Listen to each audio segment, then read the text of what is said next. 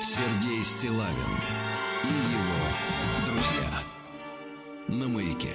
Дорогие товарищи, доброе утро, Владислав Александрович. И вам не хворать, Сергей Да, Валерьевич. вы знаете, сегодня выходим раньше времени. Сегодня выходим раньше времени. Вот, соответственно, и закончим вовремя. Да. Друзья мои, ну, вы знаете, когда э, общественность представляет себе м, работу на радио, да, например, да, или и так называемого диджея, например, э, радийного, хотя диджей это скорее культура клубная, да, Владислав Александрович? Танцевальная, да-да-да, абсолютно Да. точно говорите. На радио как-то вот... э, Это немножко на- другая история, да. Ведущих, конечно, называют диджеями, но, например, на радио запрещено смешивать треки. Вы никогда, в принципе, в эфире обычных музыкальных радиостанций не услышите, как одна песня плавно переходит в другую. Ну, почему-то так корпоративной Миксовать культурой треки. заведено, Мгм. да. Надо ос- одну остановили, закончили, потом Осадить, на- осадить да, начали, начали новую, да. Вот, но э, вы, вы- конечно, с Владиславом Александровичем никогда в этом смысле не грешили музыкальными этими историями, но сегодня чувствую себя не, в некотором роде ведущим музыкальной радиостанции, хотя, конечно, радиостанция «Маяк» в первую очередь э, информационно-познавательная, правда? Конечно. Вот. А дело в том, что мы, будучи людьми родом из 80-х, правильно, Владислав Будучи ребятами, да. будучи ребят, а ребят. Вот хочется сказать самим себе, да. Вы знаете, вот э, я, честно говоря, давно не помню это ощущение, когда у тебя появляется, ну, скажем так, такая подростковая радость от того, что твой любимый, ну, один из любимых, так сказать, музыкантов выпускает новую песню, да. Радует музыкой, да. Да, ну, если, да, именно радует, потому что, если честно, музыка сегодня не доставляет, э, ну, может быть, может быть, мы как-то гормонально изменились, не знаю, или э, возраст такой, да, но, в принципе, к музыке относимся спокойно, достаточно спокойно, да. Э, И вдруг появилось сообщение, что в, э, так сказать, в марте выходит новый альбом у Депешмот, у команды, да, вот, да. которая превратилась, она, как бы, так сказать, сократилась до дуэта, потому что К не стало, да. да, Энди Флетчера. Когда-то было, когда-то был квартет, на самом деле. Вот. А теперь вот, видишь, один лишь дуэт. И вы, вы- вышел сингл, значит, под названием э, «Мы станем снова привидениями». Ну, если говорить так, в стих- в стихотворной форме, да. Видимо, этот э, текст навеян как раз потерей одного из участников команды. Что интересно, м, клип запрещен для просмотра на территории Российской Федерации. Крысы. Они так нас, Мгм. они так нас наказывают.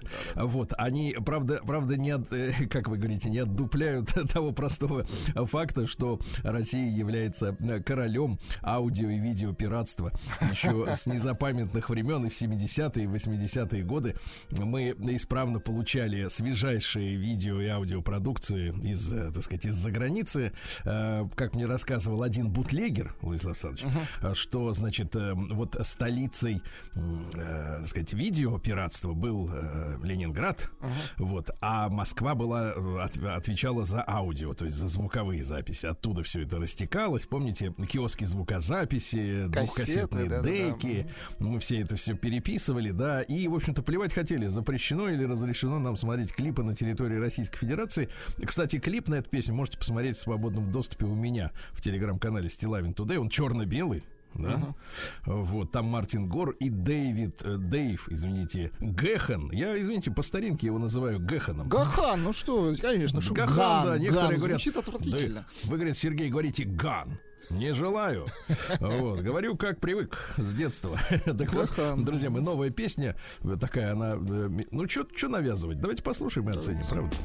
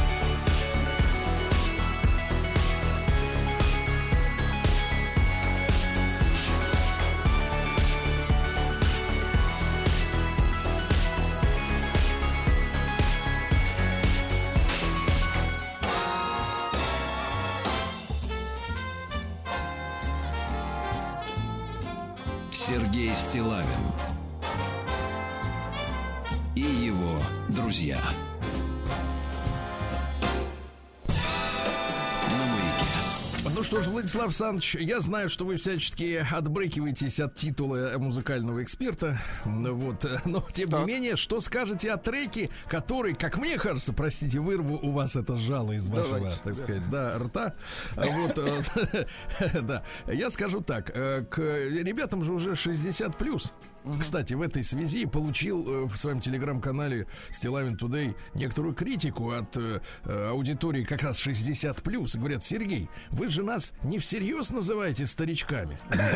Нет, всерьез. Нет, ну что вы, что вы, сами такие. Слушайте, сами такие. но да. трек сделан э, явно вот в эстетике 80-х. Кстати, я Да. скажу, что последнее время вот у этих корифеев, так сказать, нашей музыки, нашего детства, какой-то тренд. И гип-поп выш- э, выпустил альбом в 80-х. Металлика, кстати, вы- э, выпустила несколько треков. Они вот прям в эстетика, вот та древняя наша родимая металлика. Какой-то тренд идет у музыкантов. Но от этого скажем так, песня только лучше. Я вам честно признаюсь. Мне, ну, мне Да-да-да. нравится. Нет, ну серьезно. действительно, в последнее время как-то э, мелодичность, да, э, из музыки куда-то подевалась, такая да, простая. тоже, да-да-да. Да, прос- я имею в виду мелодичность не только в смысле ее, э, ну, например, в хип-хопе ее нет, да.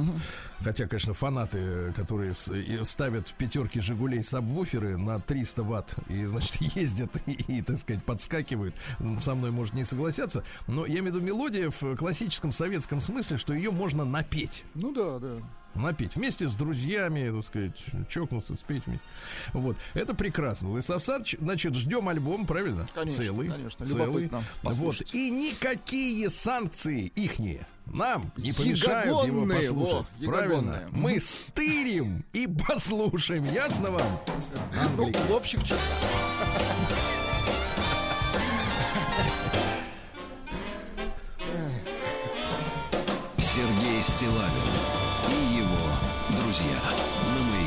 таком случае хочется сказать словами классика. Ночью наши ученые наклонят ось. Да. Слушайте, э, пару, пару замечаний по текущему моменту э, вот, на тему цинизма. Э, Вот, мирового и западного в, в- в- целом. Посмотрел тут маленький сюжет. В соцсетях есть видео о том, как и, и- и Турция спасает, ну, решает вопрос с землетрясением, и в Сирии, сказать, наши специалисты помогают. Кстати, си- сирийцам-то только мы, по-моему, и помогаем с иранцами. Вот. э, А Турции, как бы принято считать, что помогает весь мир. И вот чудовищное сообщение пришло, что э, вместо необходимых э, по-настоящему вещей для тех людей, которых, которые остались без жилья, это там тысячи, десятки, там сотни тысяч человек, а сейчас в Турции, несмотря на то, что страна жаркая, но ночами-то минус в тех районах, где эта жу- жуть произошла.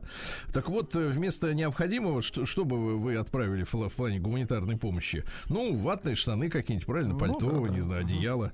В итоге Первой вместо необходимых да. вещей, да, Соединенные Штаты Америки и, и Америки и Европа отправили в Турции туфли на высоком каблуке и поношенное элегантное нижнее белье. А, Я видел ролики, там фигурируют всякие бюстье, знаете, с такими, с, с этими, с чашечками для грудей, чтобы продефилировать на домашней вечеринке. Да, Трусики ажурные, шелковое бельишко. Ну, в общем, я, я так скажу, Владислав Александрович, не просто идиоты, а самые настоящие гниды. Гниды. Кошмар. Сергей Стилавин и его друзья. Так, ну что же, Владислав Александрович, э, народный омбудсмен э, э, должен свой переполненный э, почтовый ящик э, вскрыть и Э, излить на вас, Выливайте на нас, да? Сергей. Прошу, да. Лейте. Подставляйте подала. В поисках человечьего. Приемная нос. Народный омбудсмен Сергунец. Заголовок письма от Андрея из Ульяновска, кричащий «Сергей Валерьевич, вот настоящая боль! Надавили сегодняшней передачей». Давайте подумаем, какой именно. Мы на прошлой неделе разговаривали с вами об учителях, помните? Да, было И такое. вообще о школьной дисциплине с нами была Ян Лантратова из Госдумы, да, вот мы как бы ставили вопрос о том, кого ростим, как говорится, правильно? Ну, правда, Ян Лантратова сказал, что у нас очень много хороших детей, и это замечательно, что их у нас много хороших, правильно? Но мы по другой части, правильно, Владислав Александрович? Мы с другой стороны, да. Мы из карательного подразделения. Вот. Хороших пусть хвалят другие. Здравствуйте, Сергей и Влад. Вот, э, пишет вам борец с женским алкоголизмом и немного киноман Андрей из Ульяновска. Помните, э, разворачивалась самая настоящая драма, там примерно 30-летняя женщина начала спиваться. Мгм, Да, было это. Мы читали жутко. несколько писем, и вроде как Андрей ушел от нее. И я смотрю, опять вернулся. Ну, представляешь, а? Тянет. Вот на, те- на тему того, что вот многие, даже это вот мужчина пишет, да, многие женщины жалуются, что мой-то алкаш. А мы как бы говорим, а почему вы не можете от него уйти? А Вот видите, а здесь мужчина не может уйти от алкоголички. Вот как. Видимо, жалко. Всполыхнул меня эфир о проблемах в школах нашей Родины. Я по образованию, теперь внимание, учитель труда. О, О, хорошо. трудовик. А это все время в сером халате, да? Лицо приличное. Значит, Хал- Халат окончил. может быть любого цвета, Сергей Валерьевич. Сейчас да, но положено. У нас был серым. Я так и привык. Окончил э, пед- педагогический университет и уже тогда, в 1998 году, проходя на пятом курсе последнюю практику в школе, хотел идти дальше. Очень отрадно работать с ребятами на уроках, когда объясняешь практический урок на токарном, фрезерном станке, а, Александрович? Хорошо. Очень хорошо. Я помню, как у нас мальчика одного, наш трудовик, прям-таки лупасил за то, что тот маслом, подлец, э, э, рукоятку, одну из рукояток управления облил. А ты представляешь, что это такое, да? То есть э, там же сколько оборотов-то в Ну, минуту? конечно. Миллион у Опасно. станка. Рука съехала, и все, и без Всё. пальцев пошел дальше. Жесть. Мгм. Ух, как ему влетело хорошо. У ребят глаза горят. Хочется самим попробовать выточить своими руками. А что выточить можно? Например, Владислав Александрович, снаряд, а? Снаряд. Мгм. Их вот Гильзу школьники, можно. школьники и вытачивают в основном, да. Так это и надо делать. А чем еще заниматься-то? Ну, правильно, надо понимать, как это все делается. Так вот, э, к примеру, пишет скалку. Вот, банально. Вот. Или просверлить в железе отверстие, чтобы железку превратить в деталь. Э, деталь чего-то большего. Хорошо. Решил, что пойду в учителя. Но узнав о зарплате, мой гонор превратился в бездомного щенка под моросящим дождем, скулящего от холода и голода. По подсчетам, в то время на зарплату необходимо было выпрашивать у родителей еще столько же, чтобы платить только за съем отдельной конуры. То есть зарплата учителя в в конце 90-х давала э, нашему э, ульяновскому слушателю половину суммы, необходимой для аренды квартиры. Вот так вот. Печалька, а не э, зарплата, так? да. А там планы на свадьбу уже были. И чем кормить семью? Оставаться после обедов э, учеников и тырить недоеденные котлеты? В итоге, анализируя всех выпускников вуза, где участвовать по- пошло 10% от выпуска двух групп, а это 50 человек, где в школу пошли ребята из деревень, чтобы их в армию не забрали. В то время, отработав, э, это конец 90-х, э, в школьной э, сельской, в сельской школе три года освобождали от службы. Ушел в армию, а потом занялся чем попало, чтобы прокормить и создать семью. Думаю, что и сейчас положение такое же. Думаю. Ну вот, смотрите, товарищи дорогие, друзья мои, э, мы же сегодня живем в век интернета. Вот эти вот э, выражения из серии «думаю», «мне кажется», «по моему мнению» — это фантазии. Конечно. Правильно? Надо все проверять. Э, Не надо руководствоваться своими предположениями, потому что они, соответственно, могут не иметь отношения к реальности. Так вот, и сколько бы не, обсуж- не обсуждали чиновники наверху, положение не изменится, трагически пишет наш ульяновский слушатель. Учителю зарплату, теперь кричит, э, так сказать, заглавными буквами, учителю зарплату 50 тысяч на первое время необходимо. И в каждой школе комитет по безопасности с привлечением психологов и полиции. Вы, так сказать, э, в курсе, что поднимается движение группировок, которые были в 80-е? Он спрашивает нас, вы в курсе? Нет. А он в курсе. Родители встречают своих детей, чтобы их не ошкурили и не избили малолетние мразоты. Вот такая реальность. С уважением, Андрей из Ульяновска. Вот самое главное в этом письме, дорогие друзья, ну, тут две вещи. Во-первых, если бы пошел работать все-таки учителем, так? То свадьбу пришлось бы расстроить. И, может быть, сейчас бы, кстати говоря, наш Андрюш-то с алкоголизмом супруги не боролся бы. Не так? было бы Это проблем, да? Мгм, В семье. Да, во-первых, так. А во-вторых, так сказать, э, очень мне нравится неравнодушие Андрея. То, что он, э, так сказать, э, э, живя, Мгм. живя другой жизнью, тем не менее интересуется нашими общими проблемами для всего нашего социума. За это ему большое спасибо, товарищ. Прием корреспонденции круглосуточно. Адрес стилавинсобакабк.ру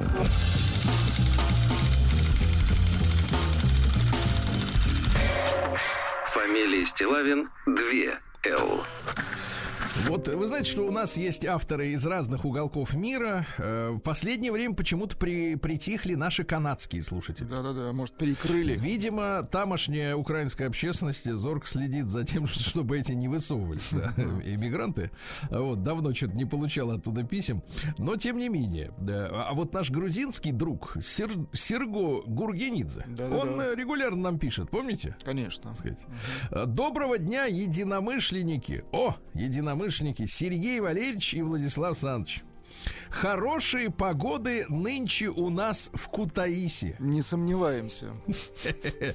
А бывает на выходных я собираю рюкзак и еду в деревню подальше от городской суеты, которая весьма часто напоминает не суету, а полнейший бред. Вот. Кстати говоря, э, побывать довелось несколько лет назад в Грузии, попутешествовать именно по, э, э, ну как сказать, по, по самой стране, да. И, во-первых, я понял, что такое на холмах Грузии у Лермонтова, да.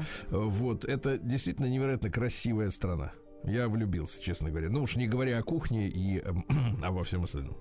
Так вот, у нас в гараже одна из машин Волга ГАЗ-24. 10. Ну, классическая, знаете, вот с круглыми фарками. Когда-то ездила по Москве, но давно уже в Грузии. Я сажусь за руль, завожу мотор и держу курс э, в сторону гор по пустынной тихой дороге, где практически не ездят автомобили, только изредка проезжает сельский автобус. Вокруг леса, горные села с плантациями фруктов и винограда Хванчкара. Ай, хорошо. Твищи. Хванчкара. Все выше и выше. Ну как это замечательно, товарищ. Еду на Волге, я сейчас не иронизирую, я сейчас э, э, романтизирую. да. Еду на Волге, а вокруг Хванчкара, Твищи. А, Хорошо. По дорогам бродят коровы. Есть и более обычное авто, но для таких поездок подходит именно такая машина. Выжимаешь сцепление, неспешно меняешь скорость. Под звук мотора легкий аромат бензина. Остановившись на берегу реки и смотря на заснеженные вершины гор, ощущаешь спокойствие и даже счастье. Чувствуешь себя частью этого удивительного мира. Согласно легенде, по реке Рионе в эти края тысяч, три тысячи лет назад приплыли на корабле э, Ессони аргонауты. Помните Аргонавты, конечно. Которые Руно, помните? Искали на... Да? А да, они прибыли к нам в Арго! Колхиду за золотым руном. Да-да-да. Да-да-да, и рыба губастая. Будешь нашим королем. Королем. Они прибыли к нам в Колхиду за золотым руном, которая им помогала добыть Медея, дочь царя Колхиды, а это. Давно канули в прошлое колхи и аргонавты, этруски и римляне, сарматы и готы. А солнце по-прежнему освещает лучами те самые горные реки, вот, э, что и тысячи лет назад. В такие моменты ощущаешь настоящую радость жизни, которую вряд ли можно почувствовать на тренингах или в отношениях. Спасибо вам за ваши классные программы и до связи. Какая прекрасная история. Зарисовочка, да. Давайте, Владислав Александрович, представляете, плантации фруктов, горы, река, хванчкара, Ай. Хорошо. Прием корреспонденции круглосуточно. Адрес стилавинсобакабк.ру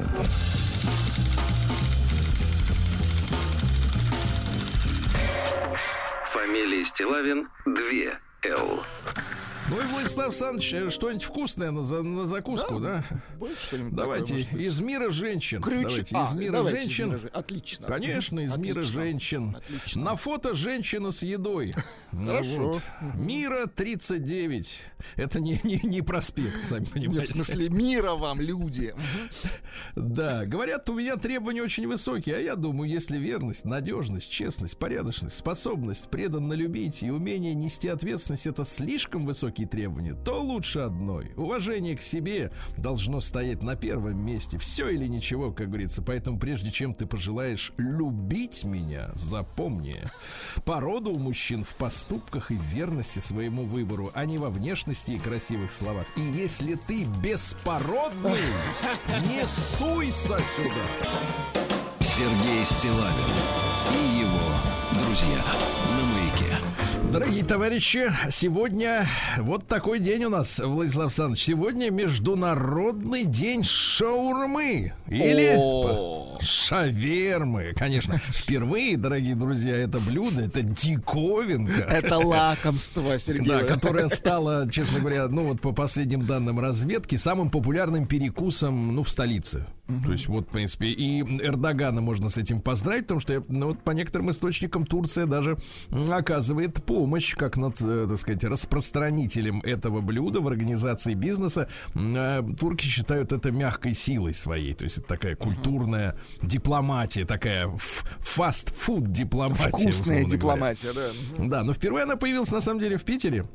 И под названием шаверма, это я помню, начало 90-х, ливанская кухня, потом уже э, в Москве шаурма. Интересно, что э, вот в разных регионах по-разному эту штуку готовят. Да. Вот на юге, например, у нас зачем-то добавляют э, корейскую перченую морковку. Что, в принципе, конечно, приводит к катастрофическим последствиям для общего ансамбля чувств. Да.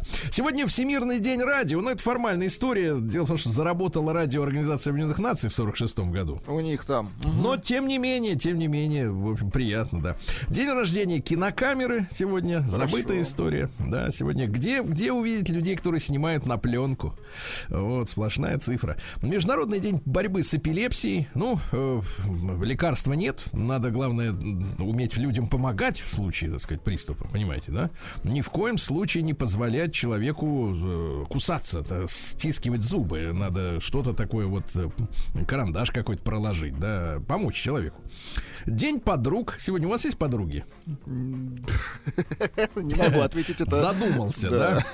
Вы тоже, кстати, все задумались. Если у вас подруга. День очистки компьютера от мусора, понятно. Международный день любви к себе. Вот это очень важная проблема. Мы сегодня Сергей Валерьевич. да, да, нет, нет, это для тех, кто умеет. А есть ведь люди, которые не, умеют. мы, да. мы сегодня обязательно поговорим, как возлюбить себя родимого. Обязательно, обязательно дадим пару советов толковых. А, День интернет-друзей. Ну, честно говоря, таких друзей, э, в общем-то, да. Завались. Да. Завались-то завались, но можно ли на них положиться? Что это Не за факт, да. друзья, да. А, День сыра чеддер, ну, какая-то американская история. День отчаяния, это у них там. День возьми себе другое имя. Ну, например, э, Авокадий. Авокадо очень красиво, да. Я выбрал себе новый псевдоним Авокадий Непутевый. Да.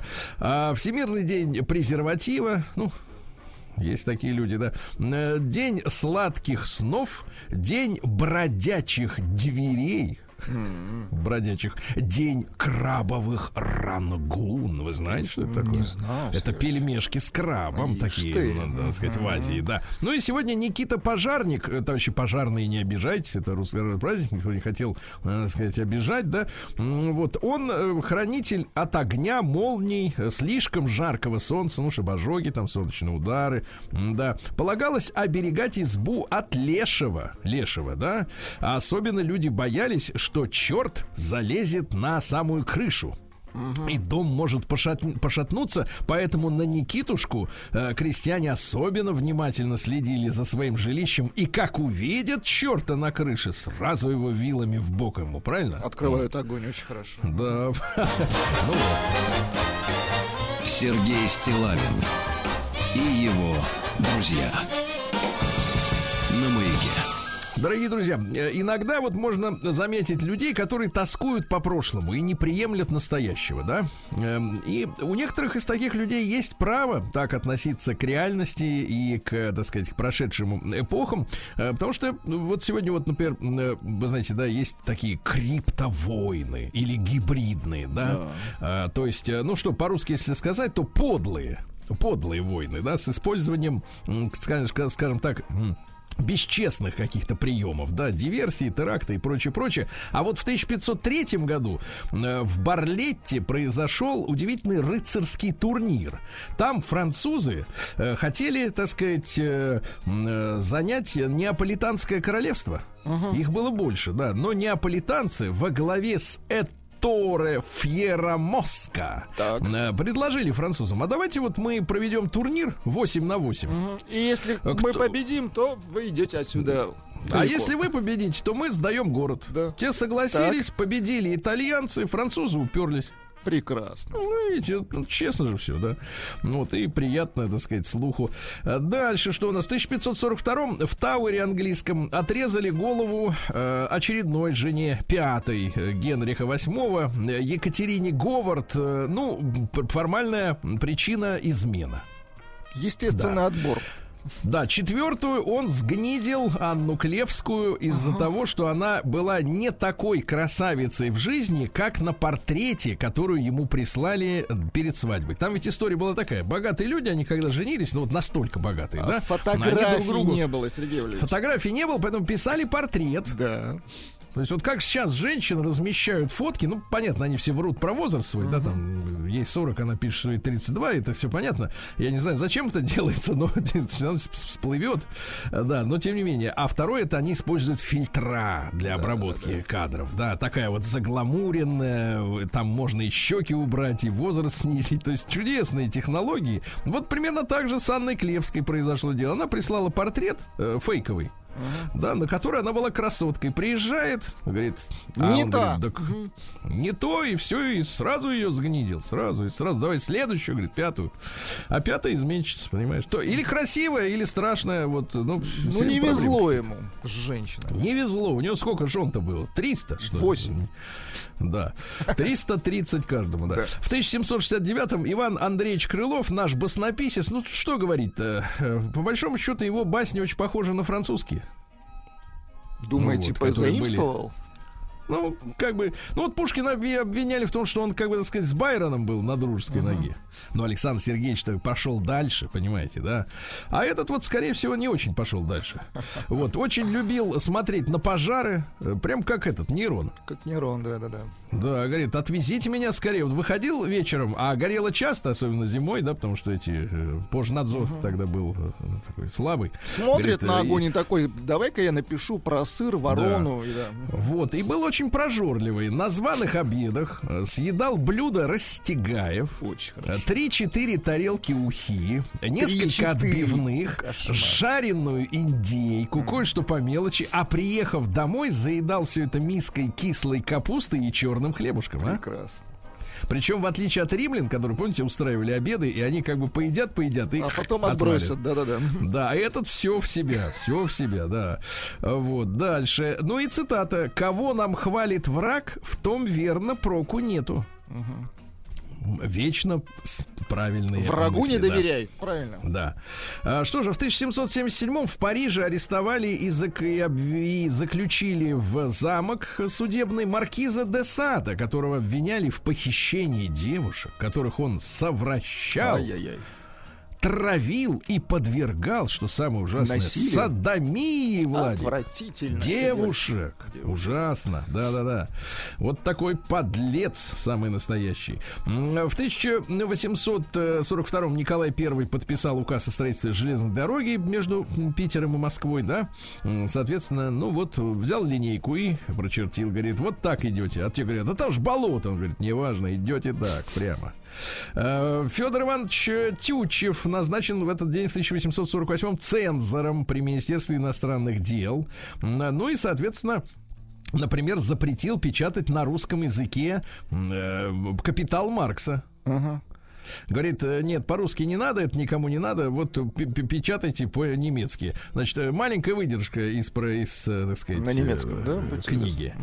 Der Fortgang bestand in einem Formwechsel dieser Krechtung in der Wardung der feudalen in kapitalistische Exploitation. Крехтун. Да. Что же у нас? В 1849 году произошла революция в Дунайских княжествах. И впервые было употреблено э, название «румынский народ». То есть, в принципе, до этого румын не было, представляете? Никак не называли, просто люди. Удивительно. Мгм. Да, то есть люди были, а названий у них не было. Удивительно, да? А в 1867-м в Венском музыкальном зале Диана впервые был исполь- исполнен вальс Иоганна Штрауса на прекрасном голубом Дунае. Ну, там, где румыны жили, как мы Да-да-да. теперь понимаем, да? Э, В некотором смысле неофициальный гимн Австрии. Да Мы все давайте. знаем прекрасно эту музыку замечательную. да.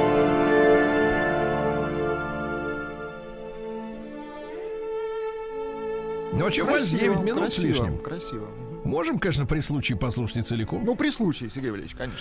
но только при случае. Да. В 1870-м открыт финляндский вокзал в Санкт-Петербурге. Нынешний Финбан э, в Питере не имеет никакого отношения. Его выстроили уже там в 60-е, 70-е годы, да. Э, Вот, э, э, ну, соответственно, это такое помпезное э, здание советское, а настоящий вокзальчик, он был небольшой, такой компактный, скорее, знаешь, что на Рижский похож в Москве. Ну, такой милый, даже, можно сказать, в какой-то степени провинциальный. Сегодня, товарищи, исполняется, что ж, 150 лет Федору Ивановичу Шаляпину, а? Точно, есть у нас трек. Вот, дайте нам запись тех лет. Много песен слыхал я в родной стране. Заметьте, обходится без аккомпанемента. Слушайте, не сразу согласился э, записываться. Говорит, я не вижу смысла в этом.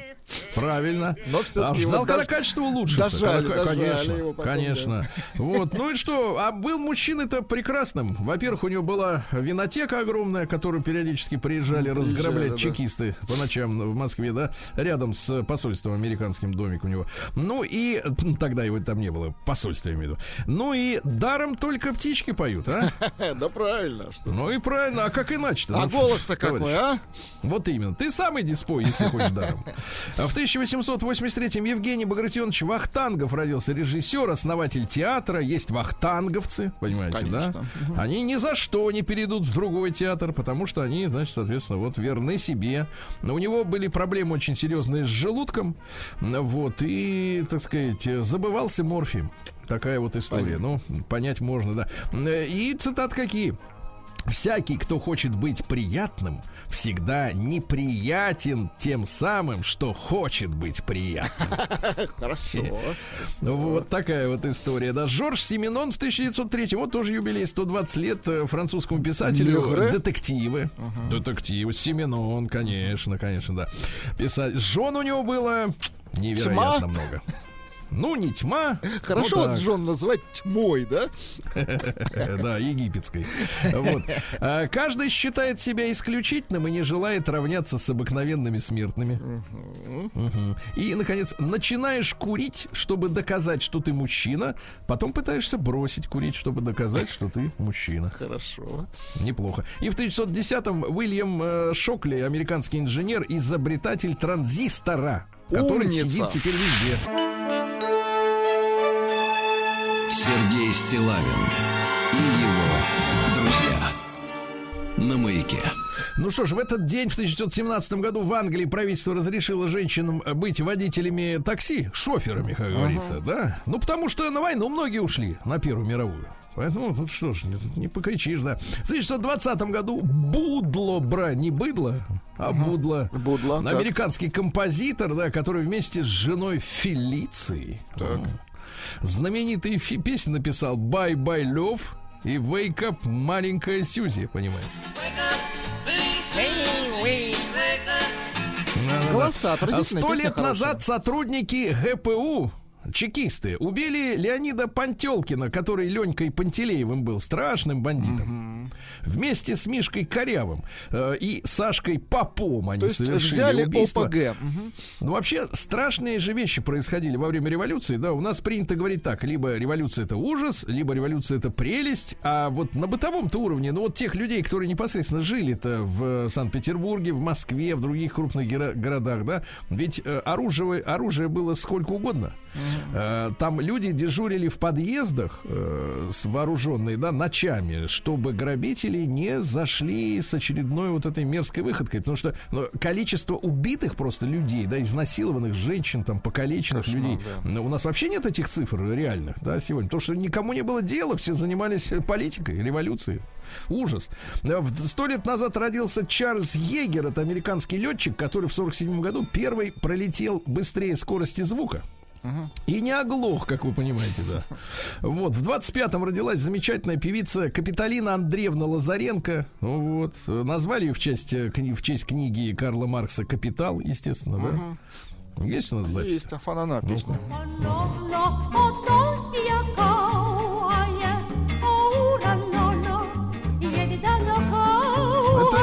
так сказать, не на языке поются, это так просто, да.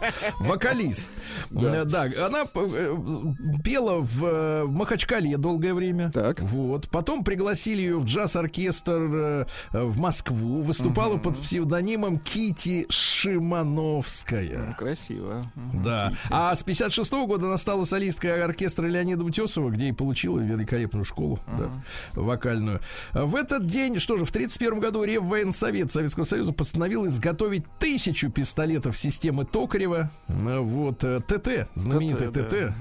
который и в 90-е, соответственно, Пригодился, был да? рабочим инструментом, давайте так, рабочим инструментом. А, В 32 году э, Игорь Шаферан, замечательный поэт-песенник, родился. Его не стало в э, середине э, 90-х, да. Ну вот елочка, елка, лесной аромат. вот это И всё. Да, я у бабушки. синие. э, Да, я у бабушки живу, ты замуж за него не выходи, это тоже его. Да, класс. А вот можно про замуж? Про замуж, ну, пожалуйста. По современней хотите.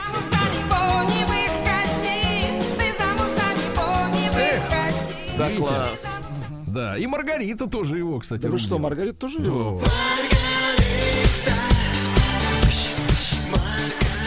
Вот так вот, да. Я знаю, вы любите ремиксы, это ваш, ваш конек. Это мой Да. ремикс. Друзья мои, сегодня исполнилось бы 90 лет замечательнейшему актеру. Ну вот э, есть у нас в советском кино э, великолепные мастера эпизодов, да, э, ролей второго плана. Э, Лев Алексеевич Перфилов, ну великий человек, который вместо встречи «Изменить нельзя» играл этого 6 на 9-то, который говорил, А, так сказать, в телевизор. В очочках такой, ага. Да, в очечках, как в Киндзадзе он сыграл, в слезы капели, капали, великий актер.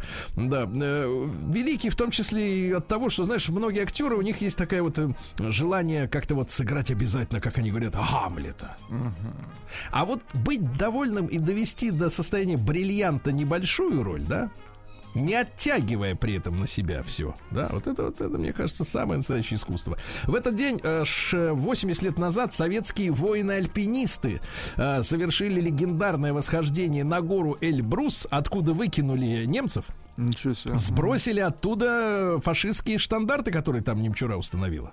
И поставили на Эльбрусе снова флаг Советского Союза. Великолепно.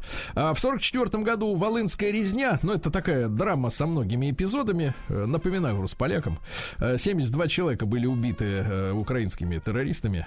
Ну Вот, напомню, что общее количество жертв выше 36 тысяч человек. Кошмар, да. Да, да, да. В сорок пятом году начались массированные бомбежки Дрездена англо-американской авиацией. Вот. Причем, что интересно, жители Дрездена, они не выбросили эти завалы, а вплоть до 85 года, то есть 40 лет, как из конструктора, из этого пазла, снова собирали, да, Да, да, центр города. Это удивительно, потому что они не новодел делали, как там в Берлине и во всех остальных местах, да, вот Дрезден, он уже восстановлен, грубо говоря, по кусочкам. Очень интересно. А, в этот день э, Будапештская операция в 45 году завершилась. Взяли Будапешт наши войска. Да.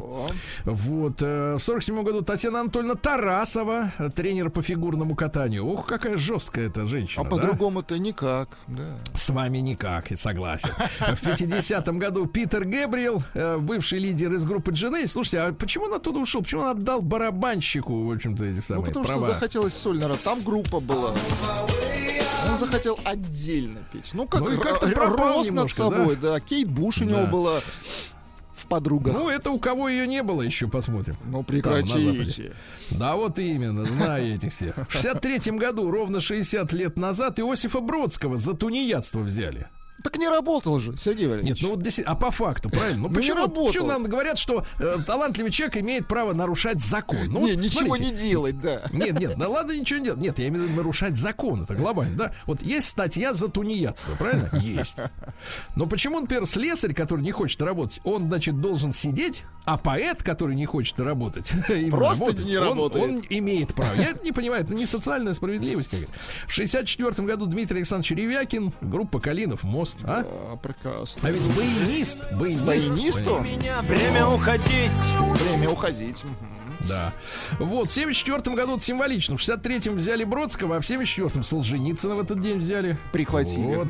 В тот же день родился, видимо, на радостях Робби Вильямс.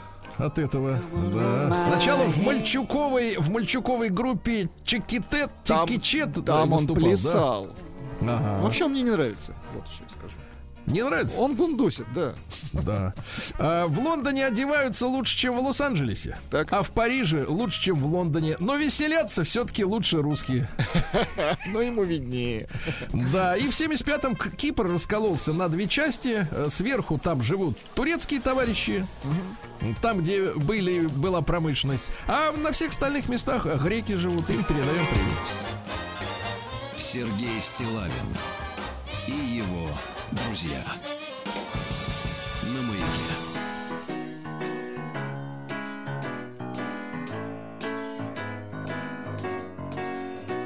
Je me baladais sur l'avenue, le cœur ouvert à l'inconnu.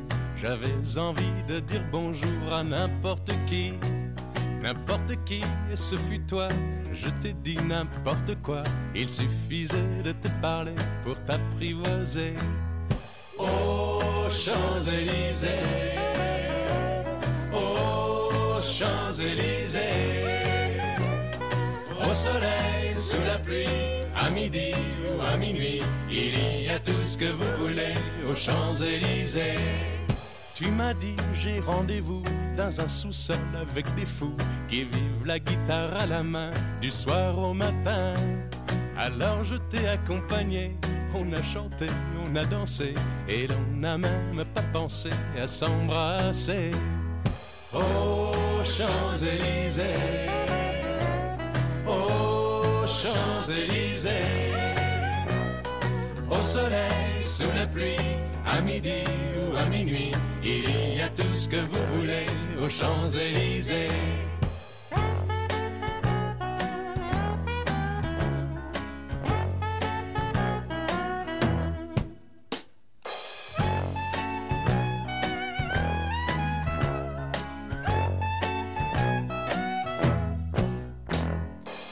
Soir, deux inconnus, et ce matin sur l'avenue, deux amoureux tout étourdis par la longue nuit.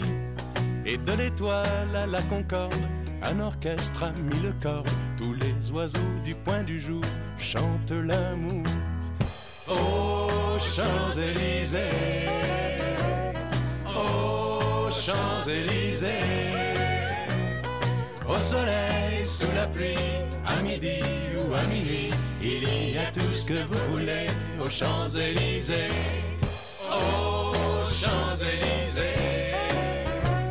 Aux Champs-Élysées. Au soleil, sous la pluie, à midi ou à minuit, il y a tout ce que vous voulez aux Champs-Élysées. Aux Champs-Élysées.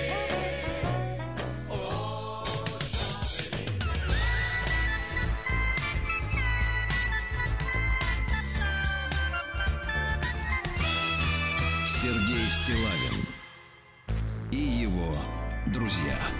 Что ж, дорогие товарищи, ночью сегодня прихватило. Температура-то такая не особенно э, горячая. Минус 10 ночью. Но обещают к вечеру слякоть в столичном регионе. Обещают да? натопить.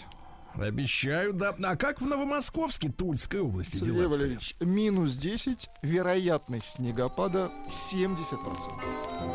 70%. Чтобы песней своей помогать вам в работе, дорогие мои. Новомосковцы, дорогие товарищи. Да, в Новомосковске Тульской области 68 семей получили ключи от новых квартир. Замечательно. Взамен Замечательно. ветхого жилья. Вот. Но не везде так хорошо. Жителю Новомосковска, а нет, вот хорошо, вернут двойную цену ноутбука, которую потеряли при ремонте. Нет, нет, это не Хантер Байден. Э, После вмешательства Роспотребнадзора фирму обязали выплатить мужчине двухкратную стоимость компьютера, предоплату, проценты, штраф, компенсацию морального вреда. Пени. Итого, итого 63 660 рублей. Хорошо. Вот, да. В Новомосковске водитель припарковал автомобиль под крышу остановки общественного транспорта. Ну, Лавкач. кому он мешает? Да. А росгвардейцы задержали буйного местного жителя. Он ломал забор и нецензурно выражался. 38-летний, да. Женщина в поисках бывшего мужа проникла в чужую квартиру и получила штраф. Пришла в чужую квартиру, с ноги открыла дверь. Говорит, где мой муж бывший? Вот, толкнула хозяйку квартиры, против ее воли внутрь влезла, несколько раз ударила по голове. В итоге штраф 30 тысяч рублей за незаконное проникновение в жилище с применением насилия. А если, например, хозяйка жилища, ну, в принципе, открыла бы э, в ответ э, огонь, например, из, На из какой-нибудь установки зенитной. На поражение, да? да-да-да. Да, вот что бы было бы тогда 30 интересно. тысяч Хотя не, не заплатили бы. нам, нам, нам же говорят, сообщают, что про не- жилище священно, но конечно. неприкосновенно. Да, интересно, можно ли стрелять вот из зенитки? А, суд оштрафовал Тула Автодор на 20 тысяч рублей за выбоины на трассе М4. Видите, какая история, да. В Новомосковске, любопытное, филологически любопытное сообщение, в Новомосковске 25-летний житель украл автомагнитолу из чужого автомобиля. Хорошо бы найти хоть одного, кто украл из Из своего. своего, да. Да, да, да. Да, спортсмен из Новомосковска победил во всероссийских соревнованиях по следж-хоккею. Знаешь, что такое? как? Следж Ну, хоккей, да, понятно, конст- ну чем-то играют. Да. да. Комогоров, Константин Ком- Комогорова, поздравляем, да. В Новомосковске прошли соревнования по ловле на мормышку. Уже в 16 раз победителем соревнований стал человек, который выловил более килограмма рыбы. Поздравляем Игоря Гулкина с победой. Да. В Новомосковске хирурги помогли пациенту с желудочно-кишечным кровотечением. Ему сделали лигирование. Это перевязка вен через рот. Понятно. В рот запихивают э, устройство и ставят латексные кольца, э, с помощью которых, значит, предотвращаются новые проблемы. Великолепно, да? Ну и, наконец, э, э, тулики стали миллионерами после покупки лотерейных билетов. Один из них живет как раз в Новомосковске, выиграл более миллиона рублей, товарищи, да? Ну и, наконец, Владик, специально для вас. В Новомосковске пожарные спасли кота, просидевшего сутки на дерево. Большое спасибо, Сутки товарищи. через трое. Сергей Стилавин и его друзья. На маяке. Фитнес-тренер Эдуард Шакула назвал эффективную замену тренировкам в спортивном зале. Ну-ка. Оказывается, просто прогулка.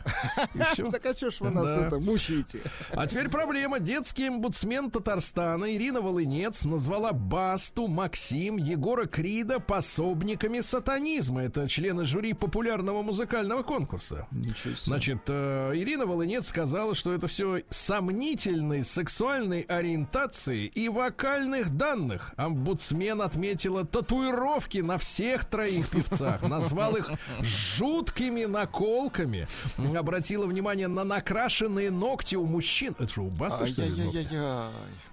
Не детский репертуар. Слушайте, а почему вот в Татарстане имеют смелость поднимать так вопросы, а в Москве молчат, а? Вопрос.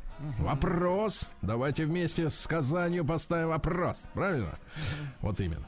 Модный эксперт э, рассказал, какие сумки нужно носить мужчинам. Ну, это что за новость? Рюкзаки. Ну, Какие сумки? Какие да вот в сумки? том-то и дело, мой мальчик, А что не авоськи? совсем. Не совсем рюкзаки. Мужчины в России исследование показало, чаще женщин беспринципны при выборе шуток с коллегами по работе. Сергей, какой вы беспринципный. Да. А, Мэр Москвы э, Сергей Собянин заявил, что в Москве на 93% снизилось количество угонов автомобилей по сравнению с 2012 годом. Представляете? Себе, 93. Да. Серьезно. А Сценариста Чебурашки Виталий Шляппо Так. ответил на обвинение депутата Госдумы э, Певцова, который назвал картину, собравшую 6 миллиардов рублей в прокате, диверсией. Ну вот, э. Певцов, э, Певцов написал, что Чебурашка называет дядю Гену мамой. Диверсия, точно. Диверсия. И фильм переделать, Чебурашку заменить, Гену, кстати, тоже. Да, да, что у нас нет актрис нормальных? Огурцы с начала года подорожали более чем на 50%. Знаете почему? Ну-ка, почему? Из-за сезонности. Ну, нет их зимой, ну и все. Чёртовы гении, а. Да, романтические отношения на работе хотя бы раз заводили 38% россиян. Э, Вот, э, 15% э, балуются этим постоянно. Да. Что же дальше у нас интересного? Союз мультфильм выпустит э, через э, уже через три года буквально. Надо Ну. подождать полнометражный пластилиновый мультфильм. Давно ждем. Мгм. Говорят, 10 лет уже разрабатывают план. Нет, пока- Называется, называется «Безумная планета». Сергей Валерьевич, пока закупается Да. пластилин, да. Да, Э, варится, я бы сказал. Э, Депутат Госдумы Ольга Занкова пригрозила стереть актрису Барбару Брыльскую из фильма «Ирония судьбы» или «С легким паром» при помощи нейросети заменить ее лицом другого нормального Дипфейком человека. можно заменить, Да, конечно, на некогда любимая Некогда любимая всей страной актриса польская, напомню, Брыльска, сделала свой выбор, назвав российских поклонников проклятыми богом. Людь... Ты слышишь, что она там белобрысая Какая городит? тварь. Извините. Вот именно. Как реагировать на это? Что значит? Ты что говоришь? Короче, правильно Занко говорит. Стереть нейросетью вообще. Вообще оставь Ну, пустое слушайте, место в кадре. Голос, во-первых, не ее. Вы можете заменить Вообще картинку. голос не ее, правильно, Да, сценарий не ее, всех Да стереть. вообще правильно. фильм не ее. Да. А половину совершеннолетних, половину пара- совершеннолетних россиян пользуются телеграммом. Хорошо. Хорошо. Хорошо. Вот, что еще интересного? Э, м, Автоинструкторы бьют тревогу. Браслет на руке может перерезать вену в момент ДТП, товарищи. Аккуратней. Железяка это, да. Народный артист э, Филипп Киркоров выиграл суд у саратовчанина, э, которому мешал ловить рыбу причал у дома артиста на Микининском полуострове в Московской области. Мужчина подал на артиста в суд, обвинив его в незаконной установке причала. Э, Вот, что пирс мешает ему э, ловить рыбу. По словам адвоката Добровинского, Так, в суд предоставили документы, дизайн-проект, что все по закону. прекрасно. Так, ну, как говорил наш дорогой, э, дорогой, значит, адвокат, этот иск мы отобьем. Причал? Киркорова. А, звучит А, как. да, да, да. Значит. Швартуемся! Да, да.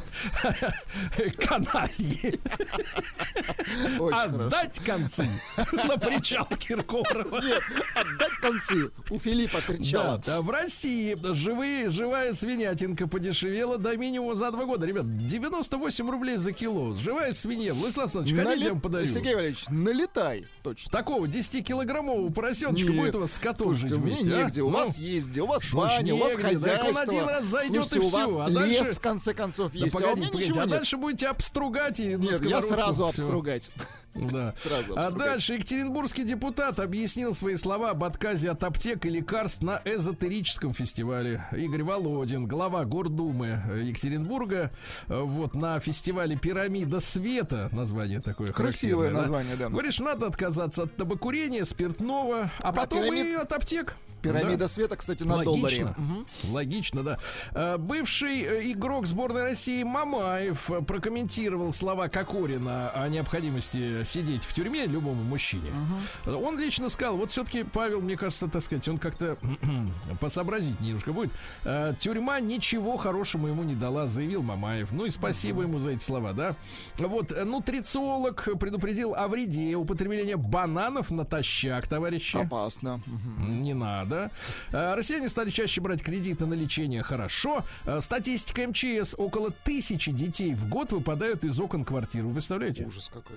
Товарищи дорогие, ну надо Закрывайте делать, окна, ну. Фрамугу. да. Закрывайте. Или Вот, а закладывайте больше всего- кирпичом, да. Извините. Больше всего денег в супермаркетах тратят россияне от 40 до 50 лет, поэтому, товарищи магазинщики, надо крутить музыку для этого поколения. Сергей Не Валерьевич, вы в зоне риска. Мгм. Да. Я уже вышел, Нищ- кстати. Да, э, рассказал, что заниматься спортом с похмелья опасно. Очень мало жидкости, могут, э, может э, крякнуть сердце, может, короче, да? Запрещено. Мгм. Э, Дальше добрый доктор Абгапкин э, рассказал, что ношение очков с желтыми стеклами Желтыми, так. помогает справиться с бессонницей, оказывается, прикинь. Хорошо. Удивительно. Ну и пару сообщений, да, пару сообщений. Во-первых, россиянам назвали мешающие выспаться продукты и привычки. Например, говорят, что мешает выспаться большая доза алкоголя. Удивительное, да, сообщение? Мешает. Врач Шупо. Шупо, известный врач. Да, врач Шупо, как вы говорите, объяснила, что переносящий болезнь на ногах человек рискует получить осложнения вплоть до болезни Альцгеймера и Паркинсона. Запомнили? Кошмар да? какой. Ну и, наконец, психолог объяснила, почему поздравление с Днем Святого Валентина раздражает мужчин. Ну-ка. Дело в том, что мужчины не терпят в любовных делах распорядка и принуждения. А в День Святого Валентина их обязывают Ну, конечно. в чем-то там признаваться, а мы не хотим, ясно? Ясно. Вот, ну и все. все. И не будем.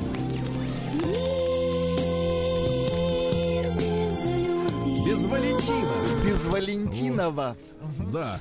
Женщины стали чаще указывать предпочтение по росту партнера на своднических сайтах. То есть э, э, там какая история, Владислав Александрович? Если у женщины, как правило, рост меньше 160, Так, то что? она его не указывает. А Вот когда ты спрашиваешь, значит, а какой у тебя рост? А она спрашивает, а какая разница? Мгм. Шовинист. А вот, а вот мужчина хочется, чтобы был, так сказать, определенный, да. Бритни Спирс отказалась жить с врачами вопреки переживаниям близких. А кто хочет жить с врачами? Извините, Слушайте, жить с врачами зам- замечательно. По, с врачами жить, по врачевье выть. Нет, здоровым быть. Ой, я Да, да, да, да, да, слыть лучше, да. Э, Дочери Шукшина отсудили более 600 тысяч у театра Надежды Бабкиной за показ спектакля «Калина Красная». Рецензия закончилась. Рецензия закончилась. На алкоголь, наверное, закончилась лицензия. Э, да, Давно закончил. Стилист Рогов назвал кру- Кружево. Ну-ка скажите Кружево. Кружево. Кружево. Кружево. И нижнее белье Так. главным трендом 23 года. Слушайте, я что-то не понимаю. Вообще белье оно должно быть в- внутри. Нам Правильно? нужно, нам нужно движение Росбелье. Да, зачем оно снаружи? 85-летняя Джейн Фонда объяснила, что ей важно тренироваться для сексуальной жизни. Господи. А сколько лет-то? Фон- Фонде? 85, я же сказал. Как, как не стыдно. Как не стыдно. Названа неожиданная опасность лаврушки. Опасно для беременных лаврушка, да. Понятно. Памела Андерсон призналась, запоздалое признание, что в детстве мечтала стать библиотекарем или монахиней. Себя интересно? В зеркале ты видела? Вот. Инстасамка перенесла все-таки большой тур-то по России. Добились мы с вами, Владислав Александрович. Куда перенесла? В А, Латвию? на 24 А, говорит, на думает, 24-м. что в 24-м ей полегчает. Хорошо. Полегчает. Видишь, сорвали концерт все-таки Екатеринбурге. Нет, Не сорвали они. такой куш. Да, да, да. Россиянка посетила Таиланд и возмутилась китайцами, которые постоянно требуют праздник. Да. А парикмахер э, раскрыла способ определить беременность по волосам. Оказывается, когда женщина беременеет, то волос становится толще. Удивительно, да?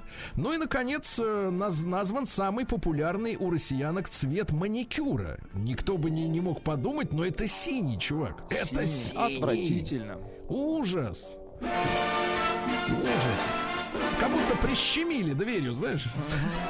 Только еще ярче.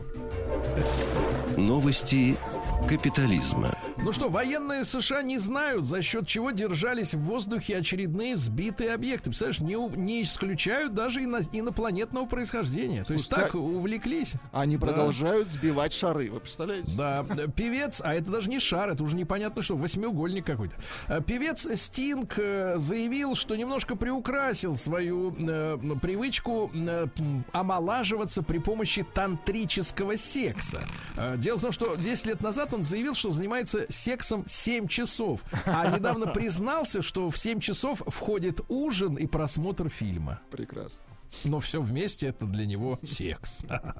Конечно. А психологи установили, что мужское и женское поведение интимное меняется с течением времени. Результаты экспериментов показали, что в долгосрочной перспективе, да, э, женское желание изменчиво. Изменчиво. Например, обнаружили, что э, при долгом проживании с мужчиной женщина начинает связывать свое желание с усталостью и гневом. Ничего себе. В то время как для мужчины эти обстоятельства не имеют никакого значения. Да лампочки, да. Да, власти Индии призвали в День Святого Валентина обнимать коров, телочек и бычков. Да класс. Вот так. ДНК футболиста Дани Алвиса, которого обвиняют в изнасиловании, обнаружено, формулировка мне нравится, обнаружено в теле девушки. Ничего себе. Так она и говорит, в моем теле обнаружено ДНК. И оно не мое. Потусторонняя ДНК. Ученые выяснили, что какаду может сравниться по интеллекту с шимпанзе. Представляете, 7 себе. из 10 какаду, 70%, участвовали в экспериментах, да, и научились успешно извлекать кэшью. Кэшью? Вот. А два какаду выполнили задание в течение 30 секунд с первой попытки. Слышишь, какие умные. а? Башковитые. Надо брать какаду, да. Появление Карла Третьего в дырявых носках не является нарушением этикета, за- заявили в Британии, Прекрасно. естественно. Кого это очень волнует? Нейробиологи установили, что гриб львиная грива, посмотрите, кстати, как он выглядит, может улучшить память. Вообще, грибы недооценены, мне кажется, да? Да. Нет, в Петербурге А. оценены. Во время разбора завалов в Турции спасатель нашел 4 миллиона фальшивых долларов. Да. Да. Во французском Монпелье зазывалом ресторанам запретили беспокоить прохожим. В Израиле арестовали чувака, который выдавал номера и документы воображаемого королевства. А? Вот, хорошо. А Харви Вайнштейн опять тип- новое обвинение получил. Теперь за пытки. Представляешь, он за пытками Ну, занимался. от- отстаньте от дедушки. Ну, Да. что Байден признался, с каким невидимым человеком он постоянно здоровается, вот когда на съемках, да, с невидимкой. Оказывается, он слышит слова господин президента и глазами ищет. А где И президент? сразу начинает здороваться. Ага. Да, молодец. Да, он. да. У чат-ботов с искусственным интеллектом нашли галлюцинации. А дело в том, что искусственному интеллекту надо высыпаться, как и нормальному человеку, да? Ну и, наконец, давайте-ка пару сообщений. Во-первых, стоматолог для чистоты зубов здоровых э, призвал ча- чаще страстно целоваться. да? Страстно, прекрасно. И, наконец, секс-гуру рассказала, эм, какие позы во время любви помогут э, отдыхающим. Три, три позы, Владислав Александрович. Давайте. Волшебная гора, тачка Так. и крендель. И теперь сидите и думайте, как это. Секс-гуру. Поза крендель. Гуру.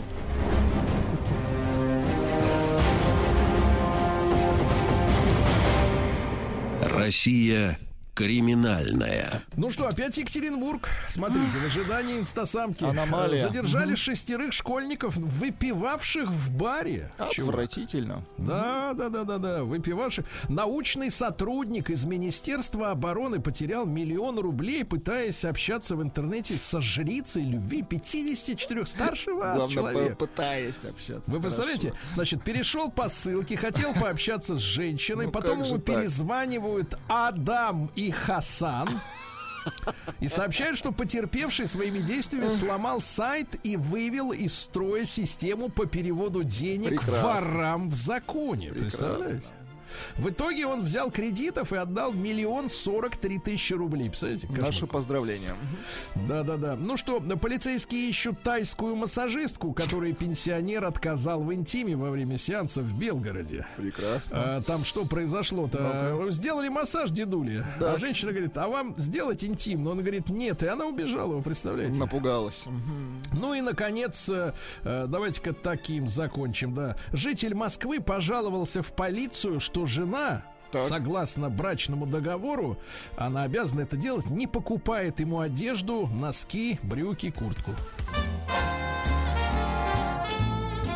Сергей Стилавин и его друзья.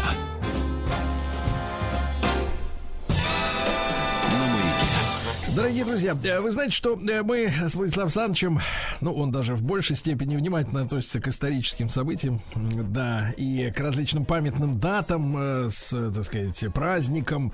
Их каждый день немало, да. И сегодня, например, отмечается Всемирный день шаурмы или шавермы, как мы привыкли Шаверма, делать, да, Владислав конечно. Саныч? Но я считаю, что, конечно, шаурма это нужно одному. Нечего размазывать, так сказать, на миллионную аудиторию. А вот э, день, э, я сейчас даже скажу, как называется, Международный день любви к себе. Очень хорошо. Это уже можно, как бы так сказать, распределить равномерным слоем, да. А любовь такая вещь, Владислав Александрович, это как информация. От того, что Это ее нужно отдаешь... одному, да? Нет, нет, от того, что ее отдаешь, меньше она не становится. Настоящая эта любовь, понимаете, да? Отгружать, если ее. Так вот, э, товарищи, конечно, у нас как бы два взгляда на любовь к себе. Э, вот, особенно это Заметно, когда провожают человека, да, говорят часто, что, мол, он все отдавал людям, например, да. Ничего для себя. Единственный костюм, в котором его положили в гроб. Остальное, как он... А про другие говорят, вон, только себя и любил всю жизнь. да. Ну, имеется в виду материальная сторона, да. Но мы же знаем, что есть такая психологическая проблема, когда, ну, соответственно, у человека есть вопросы к самому себе, понимаете, да. Э, Часто такие, от которых он сам бежит, а любви к себе нет. Так вот, мы сегодня поговорим, э, дальше, может быть, практические рекомендации, три, уни- ут- упражнения, тренировки, вот какие-то можно сделать на дому, э, сказать, э, вот, э, по дороге на работу. Э, Как вот полюбить себя самого? С нами Наталья Антипова-Коплоухая, клинический психолог. Наталья, очень рад нашей новой встрече. Доброе утро. Взаимно, Сергей, доброе. Да, Наталья, ну вот с вашей точки зрения, я понимаю, что к вам ходят лечиться-то люди больные. Вот. А остальные, которые не ходят, они либо деньги им жалко, либо, так сказать, думают, что здоровые, правильно? Вот. Но, тем не менее, вот ваше представление среди людей, которые, м, которых вы изучаете, да, вот эта проблема отсутствия любви к себе, принятия себя, в конце, с этого же начинается, наверное, любовь, да, Э, вот э, к себе. Э, Какой процент-то, какую долю, наверное, людей затрагивает вот такая проблематика? Но сегодня очень многие люди задумываются о любви к себе, и в этом есть даже такой, я бы сказала, нарциссический момент, когда любовь к себе звучит как ну, такое очередное требование к нормальности. Любишь себя, и тогда ты молодец, ты современный, ты проработанный, а если не любишь, то вот сходи как раз к психологу, срочно научись любить, иначе ты какой-то дефектный. И это уже замкнутый круг, потому что для того, чтобы любить себя, нужно научиться любить себя. А, Но я бы говорила в этом контексте о, наверное, единственной причине, по которой вообще этот вопрос стоит поднимать, о, а, м, исключительно психологической. А, Это причина про то, что только умея любить себя, это вроде как, как банально это не звучало, но можем по-настоящему любить другого человека. А поскольку мы живем среди а, людей, то от качества и глубины наших отношений с ними зависит наше собственное субъективное ощущение счастья в конечном итоге.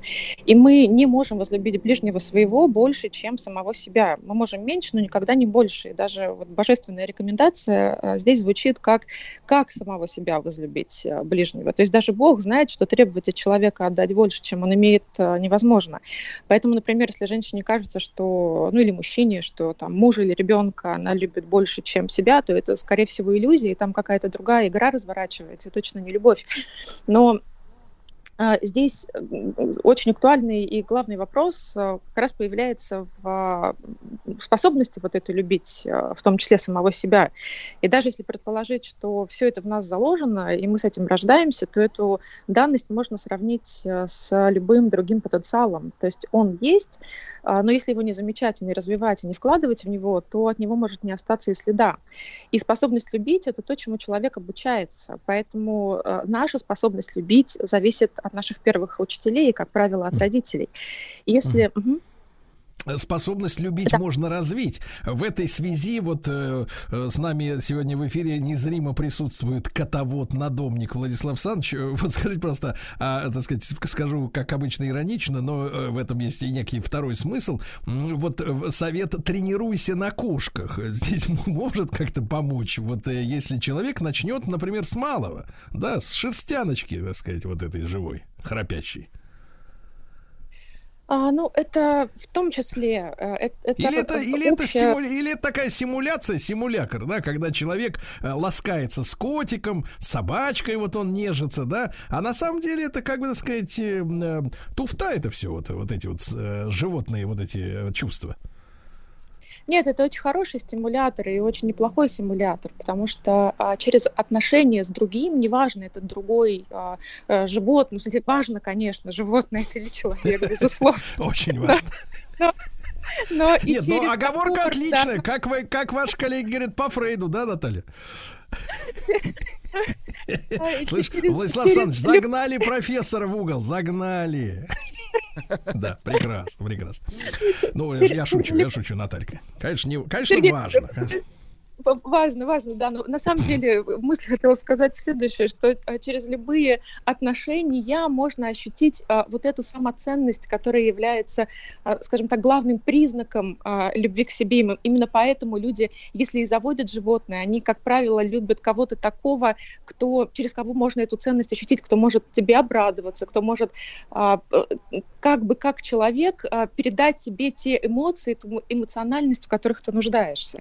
Поэтому... То есть, а, Наталья, Наталья, сразу, да, мы же понимаем, что есть, например, собачники, я, я немножко сверну в другую сторону, ну, хотя вот это разговор шутейный, не без сути, но шутейный, да. Тем не менее, да, для легкости нашего разговора, получается, смотрите, э, мы же понимаем, что собаки, например, и коты, они вот как бы по-разному себя ведут с человеком, да, то есть ты приходишь э, домой, там у тебя сидит собакен, да, вот, и он, соответственно, просыпается, потому что обычно они хорошие воспитанные собаки, пока хозяина дома нет, не тапки дерут, а спят спокойно. Вот радуется тебе такой радости, как показывает собака при возвращении хозяина, да, или при встрече после разлуки. Ну, я не знаю, э, извините, но э, увидеть такое э, среди людей это редкость.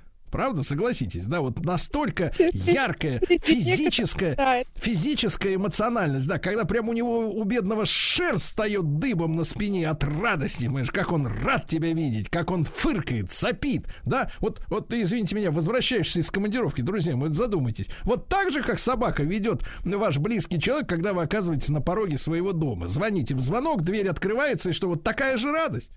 Ну, где она? Нет ее, вот поэтому люди заводятся. А кошатники, у них все по-другому. Вот ко- ко- коты, они ведь такие тихони, да, тихушники. Вот э, в этом смысле, извините, выговорился. Ну, ну вот, Сер- Сергей, кстати, пр- продолжая ваши мысли, э, может быть, как бы совсем ее так немножко доведя до а, крайней точки, Абсурда. могу сказать, я- вот действительно, ну, э, хорошо, да, А, действительно, вот э, э, кто-то нуждается в том, чтобы вот в этой вот э, безудержной радости, постоянном признании именно любви, а кто-то а в каких-то более сдержанных эмоциях, а более того, если докрутить вообще до крайней точки, может даже как бы в темной, в теневой стороне любви, которая заключается в э, ненависти. Вот потому что если посмотреть на любовь как на взаимное влечение, да, то любовь к себе, она а, может, ее можно определить как а, влечение к процессу собственного бытия и заинтересованности собственной жизни, и такое неравнодушное к ней отношение, и при этом вниманию, внимательное удовлетворение своих потребностей. И а, это отношение к себе а, совершенно специфическое, ровно такое же, как любовь к кому-то, это определенное отношение а, к другому человеку. Но а, человек может как бы нуждаться, ему может быть лучше понятна а, э, именно э, ненависть. Вот, вот, вот эта теневая сторона любви, когда в Так, так, отношениях... надо, и Наталья, в надо пояснить, людей пояснить, так сказать, надо разжевать аудитории, что значит, что, вот как это пр- проявляется, как это чувствуется, да, вот э, на примере, может, на каком-то. Ну, всем нам, наверное, знакомы, а, если не из реальной жизни, то, может быть, откуда-то из литературных произведений, художественных фильмов. А, а, такие отношения, вот есть такие стабильные пары, например, отношения, которых пропитаны такой негативной эмоциональностью друг к другу. И при этом они в отношениях всю жизнь. И вообще еще большой вопрос, какие пары стабильнее, те, которые вот в этой любви, взаимопонимании, либо те, у которых искрит постоянно и бесконечно. И также через ненависть можно обращаться и с собой, стимулируя, стимулируя себя, например, неким самобичеванием. Потому что, а, а почему это происходит? Потому что, скорее всего, не любовь к себе – это то, что конкретному этому человеку больше понятно в силу его определенного опыта. Это ровно то, что он мог когда-то ощущать в большей степени, чем любовь. Потому что любовь а, ненависть – это не противоположности, а это сторона, а, две стороны одной медали, это отношения. Даже если мы находимся в состоянии ненависти, мы все равно находимся в отношениях. Мы питаемся этой ненавистью, мы поддерживаем отношения с другим человеком через ненависть. Когда мы просто ушли, аккуратно закрыли дверь и не вспомнили, вот здесь уже все, вот тут как бы э, и э, умерли отношения, и если при, приложить это на отношения с самим собой, то равнодушное отношение к самому себе – это как раз а, все патологические депрессивные состояния, когда а, это полная безжизненность и нет возможности существовать. А если мы заводимся от а, какого-то внутреннего конфликта, от того, что мы какие-то не такие, несовершенные, мы должны а, себя улучшить, и я должна стать лучше для конкретного этого мужчины, я должна стать умнее, краше, похудеть, сбросить эти ненавистные три килограмма, и тогда он точно меня меня полюбит. Вот это как раз про вот эту теневую сторону отношений с самим собой. Ай-яй-яй-яй. Друзья мои, Наталья Антипова-Коплаухая с нами сегодня клинический психолог. Сегодня Международный день любви к себе. Наталья, ну и коронный вопрос, который, э, ну, люди уже просвещенные всегда задают, да, ведь э, мы понимаем, что проблема там отсутствия любви к себе а потом, соответственно, и невозможности полюбить другого э, из, из раннего, самого раннего детства. Вот этот разговор, да, эта тема, она может быть очень важна для э, родителей, э, малышей или, или будущих родителей. Как сделать так, чтобы действительно не искалечить человека, и чтобы он потом не был вот таким вот не, неспособным к любви, хотя Наталья заявила, что это чувство можно в себе развить да, им можно заниматься, это можно развивать. Давайте сразу после короткой рекламы как раз э, поговорим о том, откуда берется эта нелюбовь к себе, чтобы ее, так сказать, выкорчевать, искоренить полностью. Сергей Стилавин и его друзья на маяке. Друзья мои, сегодня в Международный день любви к себе э, Наталья Антипова-Коплауха, клинический психолог с нами. Наталья, ну вот долгая прелюдия была из, из, так сказать, от меня, но тем не менее, э, вам слово, вот откуда это берется, да? Какую ошибку, может быть, совершают родители, если это можно назвать ошибкой? А, здесь, наверное, можно сказать, что а, любовь э, должна быть а, вот не патологическая любовь, которая, с одной стороны, не приводит к патологической нелюбви к себе, а с другой стороны, к нарциссизму, которого все боятся о котором все говорят. Ну, действительно, довольно тяжелое состояние обычно для самого нарцисса, а для тех людей, которые рядом оказываются. Вот для того, чтобы не свалиться ни туда, ни туда, очень важно, чтобы нас любили в детстве здоровой любовью любовью. То есть, с одной стороны, не бросили на произвол судьбы, а, с другой стороны, не перегрели такой патологической любовью. А, и тогда, если а, вот этот баланс родителей умудря... Э, ухитряется сохранить, то возникает так называемый первичный нарциссизм. Это хороший нарциссизм, это ровно то, что дает нам уверенность в себе и в других людях. И тогда формируются так называемые здоровые отношения и любовь, которые мы будем искать во взрослом возрасте. А что это за отношения? Ну, если у каждого это там примерно свое представление, но это когда не нужно постоянно не выбивать любовь из партнера, не бесконечно доказывать, что ты э, достоин этой любви. Когда в отношениях ты можешь быть самим собой, с одной стороны, а с другой стороны, э, без, э, быть самим собой, без вот этого страха быть брошенным и непонятым. И если в детстве мы не получаем вот этот вот опыт, то, скорее всего, велика вероятность, что мы скатимся либо к одному состоянию, либо к другому, но будем э, в разной степени ближе то туда или туда, или мы нас будет метать между э, двумя этими состояниями, когда человек а, сначала в какие-то моменты моменты чувствует, что он полное ничтожество, а в другие моменты он чувствует, что он способен на все и а, вообще любите меня. И а, почему эти состояния, а, скажем так, неприятные? Родители, собственно говоря, а, осознав эти состояния, могут понять, как примерно вести себя со своими детьми. В случае нелюбви и равнодушного отношения психическая логика такая у человека. Если меня никто не любит, ну, в общем-то, и правильно, потому что я недостойна, это часто то, что транслирует родитель. Я постоянно должен что-то делать, чтобы заслужить эту любовь, хотя бы ничтожные крохи любви, нарисовать лучшую картинку, выучить лучшее стихотворение и так далее, и так далее. А, и психика в таком случае начинает питаться именно не любовью к себе, вот то, о чем мы говорили. И сюда и самобичевание, и раз, разнообразные зависимости, и расстройства пищевого поведения, и селф-харм, который так сейчас э, распространен среди подростков.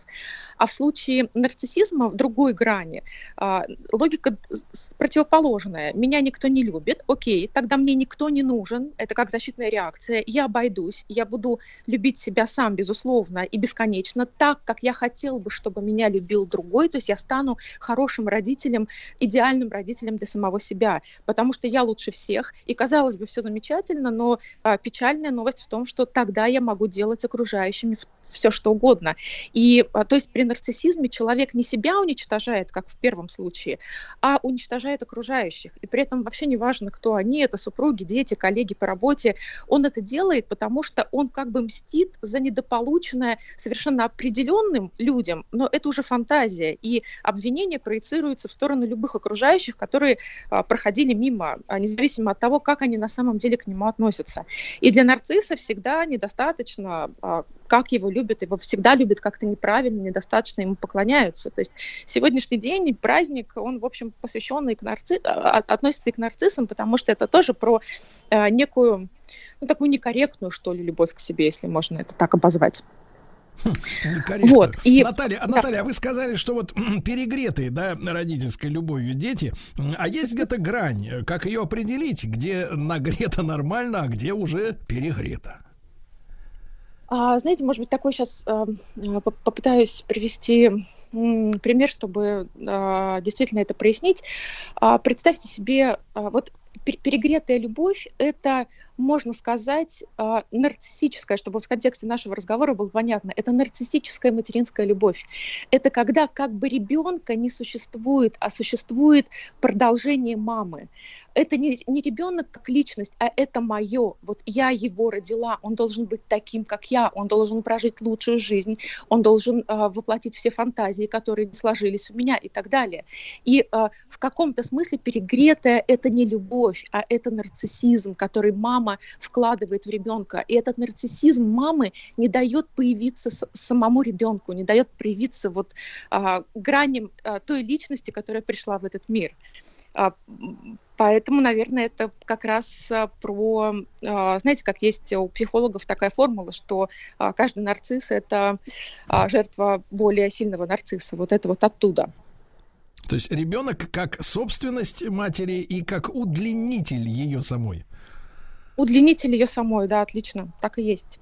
Да. Наталья, а и маленький Если вопрос говорить... в завершении разговора еще хотел спросить. Тут э, видел новости о том, что ну какие-то иностранные психологи заявляют, насколько вы разделяете эту позицию. У нас э, достаточно часто женщины э, обращаются к мужчинам, да, с требованием быть щедрыми. Но вышло сообщение о том, что щедрость является неотъемлемой чертой именно нарциссического типа личности. И в этом смысле, если женщина гонится за м, таким вот э, дарителем, да, то она в нагрузку получает и нарцисса, от которого женщины тоже очень сильно страдают. Вы разделяете это мнение или это, как бы так сказать, заблуждение определенное? Ну, э, я бы сказала, что в этой логике есть здравый смысл и есть э, определенный, э, ну, скажем, диапазон ситуации, когда это может так работать, потому что когда есть некое непомерное требование, да, оно и с одной стороны довольно нарциссично звучит, и с другой стороны, когда я кого-то одариваю, я на самом деле, то есть большой вопрос, я отдар, одариваю, как бы отдавая долг какой-то фантазийный, или я формирую этот долг, и тогда она мне должна, она должна вгоняю, вгоняю женщину в долги, да? Хорошо. Наталья, и вопрос такой простой. Э, вот, э, опять же, сегодня Международный день любви к себе. Э, если коротко, совсем в одно предложение. Зачем надо любить себя? А чтобы чувствовать свою ценность и получать удовольствие от себя в реальной жизни, а не в фантазии. Потому что а, можно, можно не дождаться, когда мы станем более умными, более богатыми, более стройными и так далее. Это про удовольствие здесь и сейчас, и этому правда стоит поучиться. Здесь и сейчас, дорогие товарищи, начинайте прямо сейчас, даже если вы в лифте. Наталья Антипова Коплауха, клинический психолог. Сегодня Международный день любви к себе. Наталья, большое спасибо, как всегда.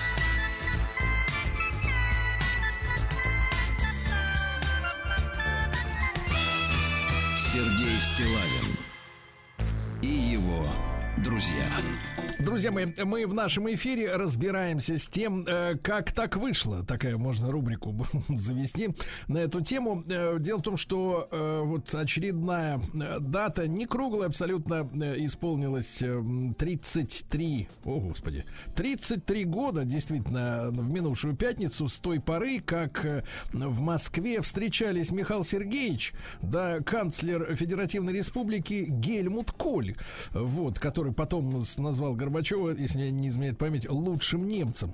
Вот. И на этой встрече э, Михаил Сергеевич э, выразил согласие на объединение Германии.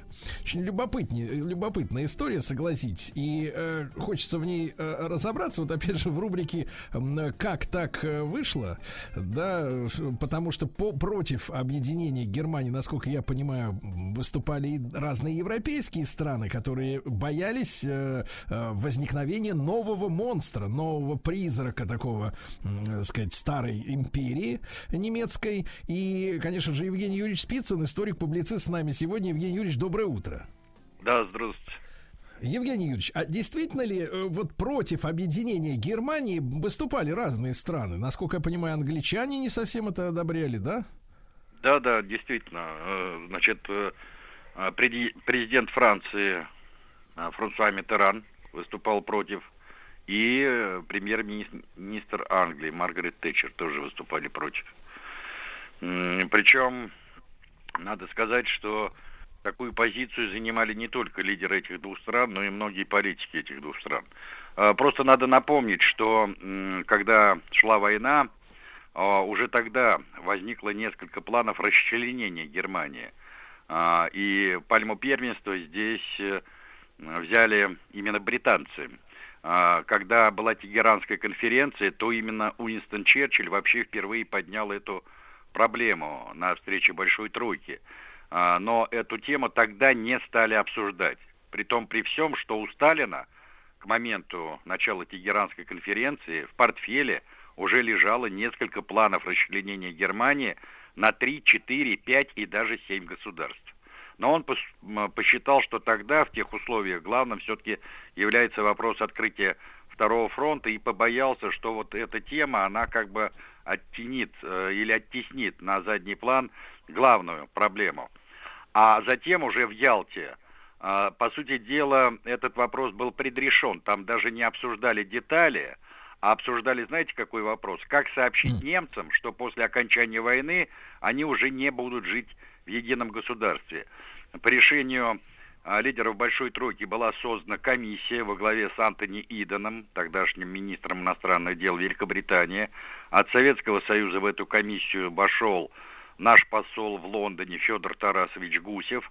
И вот эта комиссия стала уже обсуждать разные проекты объединения, прошу прощения, а, разъединения Германии. А, причем я замечу, что эти проекты были подготовлены как в недрах самого МИДа, ну, например, а, комиссия Суркиса, комиссия Литвинова, так и в недрах других государственных структур, в частности, комиссия Ворошилова. Но как только был подписан акт о капитуляции, практически на следующий день э, Сталин дал указание отозвать Тарасова из комиссии Идана и прекратить обсуждать этот вопрос. И он заявил о том, что Гитлер уходит и приходит, а немецкий народ остается. И с тех времен Советский Союз э, твердо взял курс на создание единой и нейтральной Германии потому что для него был именно важен этот статус нейтральной Германии, которая стала бы настоящим буфером между Советским Союзом и э, Западной Европой. Евгений Юрьевич, ну то есть нам удалось ведь э, создать этот нейтральный статус э, в Австрии, правильно я понимаю? Да, да, да. Ну вот по этому типу э, предполагал Сталин, вот в его мыслях что было? Создать вот этот буфер от э, Белого до Средиземного моря от Баренцева Белого до Средиземного моря, то есть Финляндия, Объединенная Германия, Австрия и далее вниз туда вот э, к Средиземноморью. Э, просто я напомню, что еще в октябре 1944 года, когда э, Уинстон Черчилль привозил в Москву лидеров лондонского иммигрантского правительства с тем, чтобы они здесь нашли общий язык с лидерами просоветского Люблинского так называемого комитета, то в ходе этих переговоров между Сталином и Черчиллем была достигнута договоренность подписать так называемое процентное соглашение. И Иден и Молотов подписали это процентное соглашение, где прям процентами, я видел этот документ, было указано, вот эта зона влияния, условно говоря, СССР, а вот эта зона влияния э, западных держав. Вот, кстати, именно по этому процентному соглашению те страны Восточной Европы, которые позднее войдут в Варшавский договор, и СЭФ, они перешли к э, Советскому Союзу именно вот по этому соглашению. А Греция, например, не попала в это соглашение, поэтому там, как известно, развернулась довольно ожесточенная гражданская война между ИЛАС и монархофашистами, которых активно поддерживали британцы и особенно американцы, и Советский Союз никак не мог ввязаться в эту гражданскую войну на стороне ЭЛАС, то есть греческих коммунистов, именно потому, что мы взяли на себя обязательства по этому процентному соглашению. Но дело в том, что как только, значит, э, американцы поставили задачу навсегда остаться не просто в Европе, а именно на территории Германии, то понятно, что все эти идеи э, Вашингтону пришлись, э, так сказать, не по вкусу, и они начали э, проводить э, методично, настойчиво политику по расколу Германии. Как известно, э, сначала было создано так называемое э, значит, бизония, а, а затем и три зоны. Это три зоны оккупации союзных войск, э, то есть США, Великобритании и Франции, и уже в апреле 1949 года на базе Тризонии будет создана ФРГ, а мы в ответ на этот демарш со стороны наших вчерашних союзников в октябре 1949 года на базе советской зоны оккупации создаем ГДР. Да-да-да, и э, я помню, что э, американцы же в своей зоне э, начали вводить новую валюту, да? Нам да, да, но это, отвечать. кстати, вот спровоцировало, да, спровоцировало первый берлинский кризис 48 -го года. Абсолютно правильно. Евгений Юрьевич, Евгений Юрьевич, а вопрос. Вы говорите, что предполагалось создать целый пояс нейтральных государств. То есть мы изначально не хотели делать социалистическими все вот эти вот Венгрию, да. Польшу и так далее. Когда да, решение да, да, было принято это, что они все станут нашими блоковыми сотрудниками, союзниками. А это уже после Парижской конференции лета 47 года, когда э, значит, европейские державы подписали соглашение по плану Маршала. Потому что первоначально предполагалось, что все европейские страны, включая Советский Союз, станут участниками Парижской конференции. Была даже сформирована наша делегация во главе с Молотом. Но когда мы ознакомились более подробно с условиями предоставления помощи по плану Маршала, то мы сразу отказались, поскольку одним из условий этого соглашения было, например, изгнание из состава всех правительств представителей не только коммунистических, но даже социалистических партий. Но французы и итальянцы сразу взяли под козырек, а мы отозвали свою да, делегацию и порекомендовали то же самое сделать и полякам, и чехам, ну и далее по списку. И вот когда уже с января 48 года начнется реализация плана Маршала, то в Москве будет принято решение перейти, так сказать, к созданию а, вот в странах народных демократий просоветских политических режимов. Нас вынудили к этому. Сталина вполне устраивал блок нейтральных, нейтральных государств на западных границах Советского Союза, чтобы предотвратить трагедию 22 июня 1941 года. Евгений Юрьевич, возвращаясь к переговорам там 90-го года в, с Колем, да, Горбачевым, где, опять же, Михаил Сергеевич поддержал идею объединения Германии, э, э, кто, чьей поддержкой Горбачев э, в этом смысле заручился, если французы и англичане были против? Это американский проект? Конечно, вот конечно. Джордж Буш был главным, так сказать, сторонником Горбачева и Коля в этом процессе.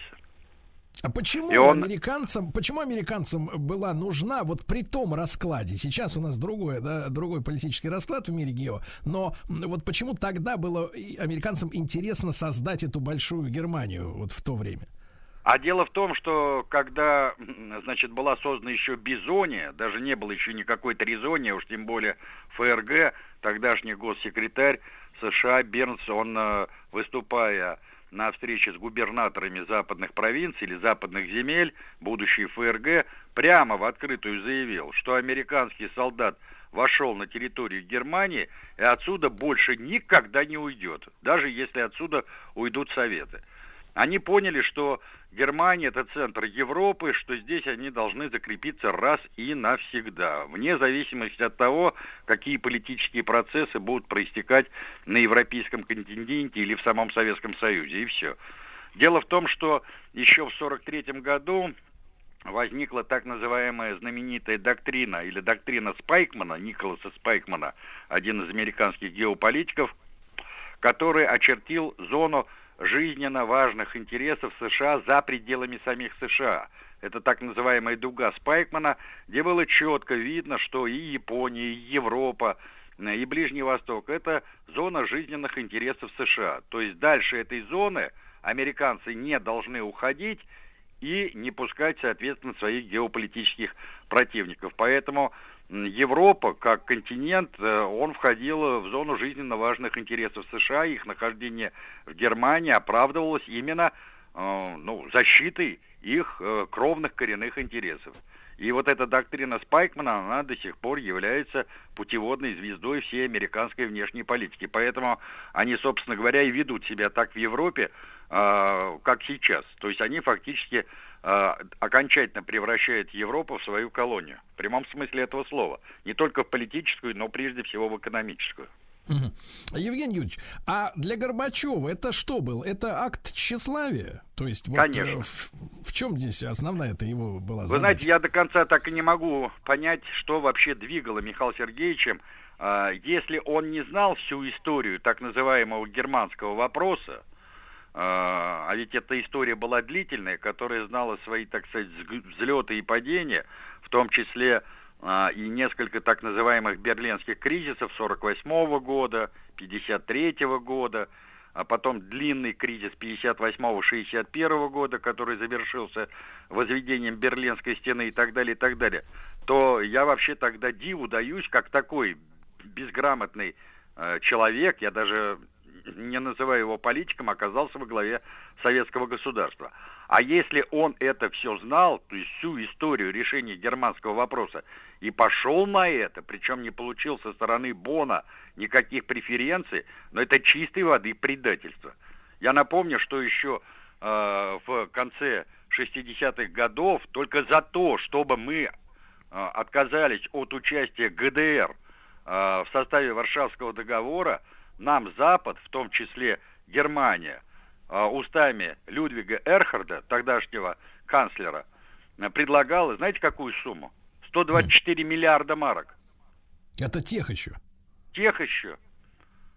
А Горбачев продал ГДР за 4,5 миллиарда уже других марок.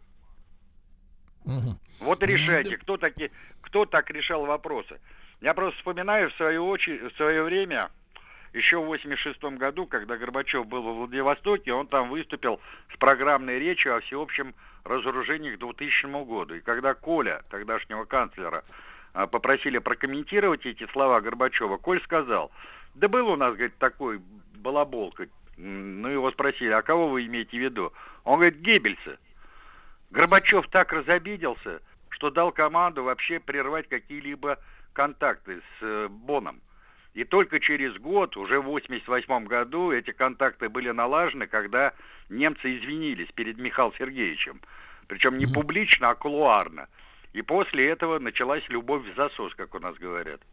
Евгений Юрьевич, ну вот э, есть у нас такой термин, э, абсолютно, мне кажется, не соответствующий сути, объединение Германии. Ну, какое же это объединение, ну, если условно говоря, федеральная, федеративная республика просто сожрала меньшую по площади, э, так сказать, ГДР, да, и, соответственно, там ты, ты, тысячи людей попали под следствие, вот, э, затаскали по судам людей, сгноили, э, вот, и так далее, так далее. Вот именно сам этот, сам механизм, вот, объединения в кавычках, он кем решалось, что вместо объединения просто будет одна страна сожрана другой?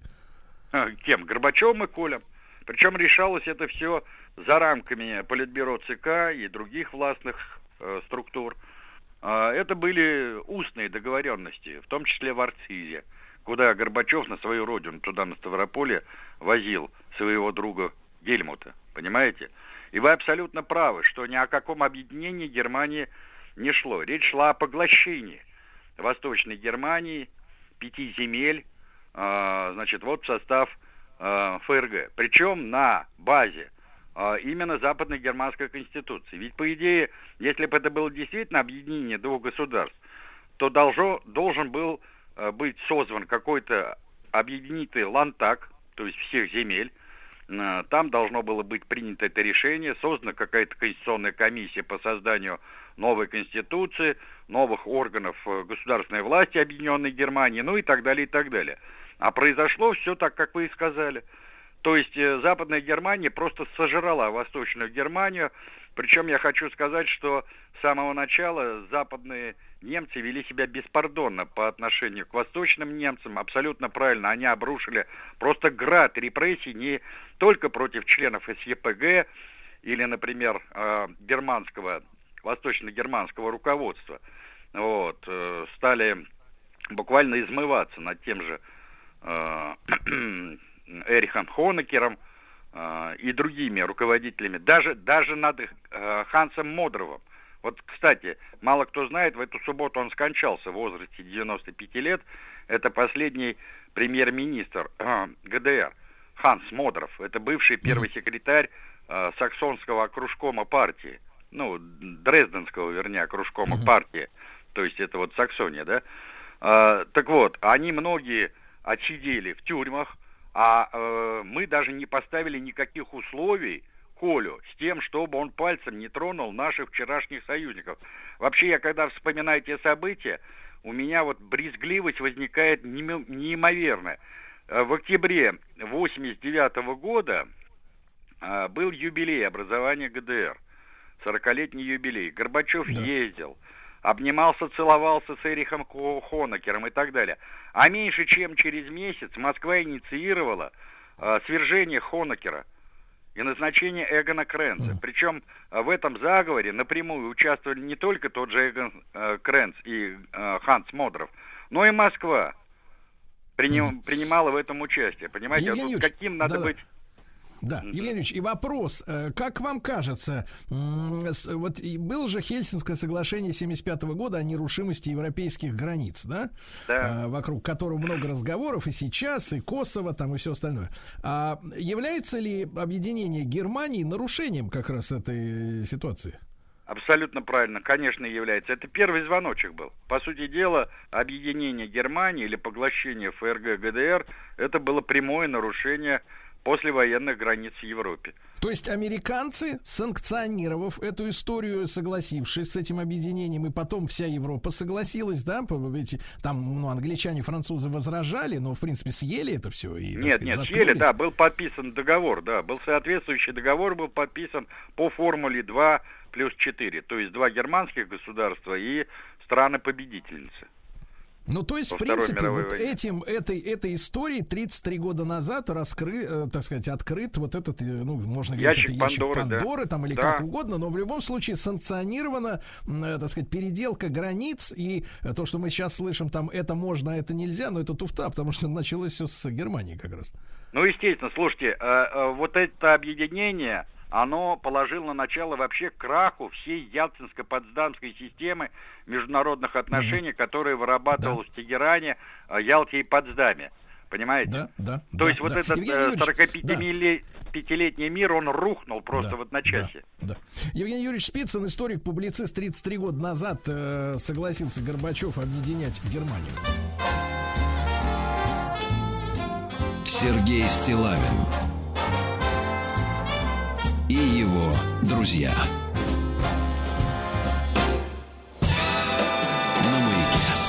Дорогие товарищи, ну что, должен вам напомнить, что хм, на минувших выходных, а именно э, каждое второе воскресенье февраля, в мире отмечается День брака. Владислав Александрович. Всех это поздравляем, да. Священное для нас, так сказать, понятие. Вот, я скажу так, что для мужчины это большая радость. Вот, э, так сказать, свадьба, ну и, ну и все. Да, это очень хорошо.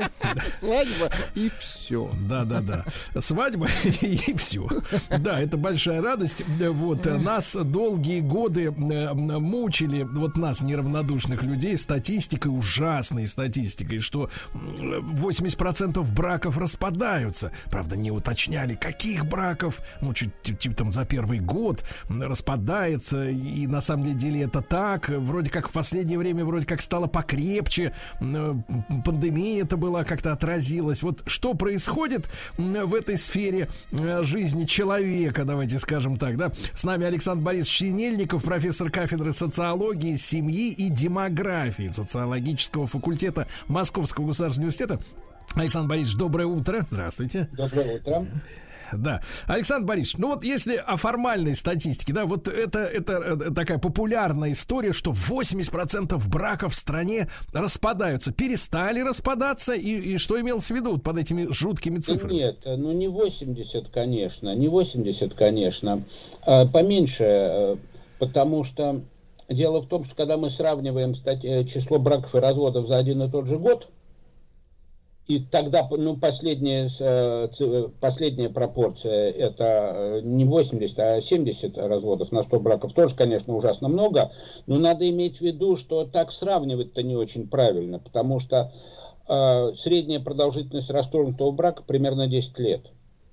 И вот есть, э, если, если рассчитывать э, пропорцию между браками и разводами с учетом продолжительности брака, это не значит, что сравниваем там э, с числом браков, которые были 10 лет назад, потому что там надо учитывать сколько разводов на первом году брака, втором, третьем и так далее. Но если, в общем, учитывать продолжительность, то там будет, конечно, не 70 на 100, но больше, но больше 50 точно. А почему так? Потому что число браков из года в год, к сожалению, уменьшается. Вот это, вот это действительно грустная статистика. Э, грустная она потому, что брак это наилучшая основа для создания семьи. Законный брак, я имею в виду. Э, конечно, семья может быть создана и на основе того, что у нас называют гражданским браком, то есть незарегистрированного союза с совместным проживанием. Но есть очень много социологических данных о том, что такие союзы распадаются еще гораздо чаще, чем законные браки и что детей у таких пар, э, э, гораздо меньше в, в среднем на 100 пар, чем у тех, э, кто женаты законным браком. Ну, а если семья создается, ну, когда у одинокой женщины, которая не живет с мужчиной, рождается ребенок, ну, это, это, конечно, тоже, это, конечно, тоже семья. Но что mm-hmm. надо иметь в виду? Что ведь, понимаете, брак создает фундамент для семьи. А вот дети – это этажи, построенные на этом фундаменте. Так вот, если здание, если сооружение какое-то без фундамента, оно редко состоит больше, чем из одного этажа, и обычно существует не очень долго. Но если семья не основана на браке, то она будет существовать до того времени, пока дети не вырастут и не уйдут из этой семьи. А если на браке, то так может быть и до, и до золотой свадьбы может э, существовать такая семья, и дольше того. Вот, так что брак это все-таки лучшая основа для создания семьи. Тут Александр Борисович, Александр Борисович, может такое маленький, маленькое философское такое заключение такое, может быть, может быть, некоторые воспримут как ерничание, но вот я чувствую, вы улыбнулись, да, когда говорили, что когда мама и ребенок это уже семья, что это, в принципе, конечно. Семья. Да. А нет ли, нет ли, так сказать, вот как, вы, как, вам, как вам кажется, у одиноких мужчин в противовес, так сказать, вот этой конструкции тоже объявить себя семьей? Семья из Семья одного из человека, человека, мужчина. Меня, э, это звучит э, бессмысленно. Один человек на семью не тянет. Да, я это шутка. Александр Борисович, вы сказали о т, такой печальной, печальной статистике, что снижается количество вступающих в брак. Вы отмечаете, когда вот этот процесс начался устойчивый ну, снижение? в нашей стране это началось в 90-е годы. Но, к сожалению, до сих пор продолжается с небольшими перерывами. А вот смотрите, Александр вот, Борисович, э, экономически... да, да. года до настоящего времени да. число первых браков уменьшилось в два раза. Это пропорционально количеству населения, да, я понимаю? Ну, численность населения за это время тоже уменьшилась, но в гораздо, ну, не в такой степени, не в два раза, уменьшилась на несколько миллионов.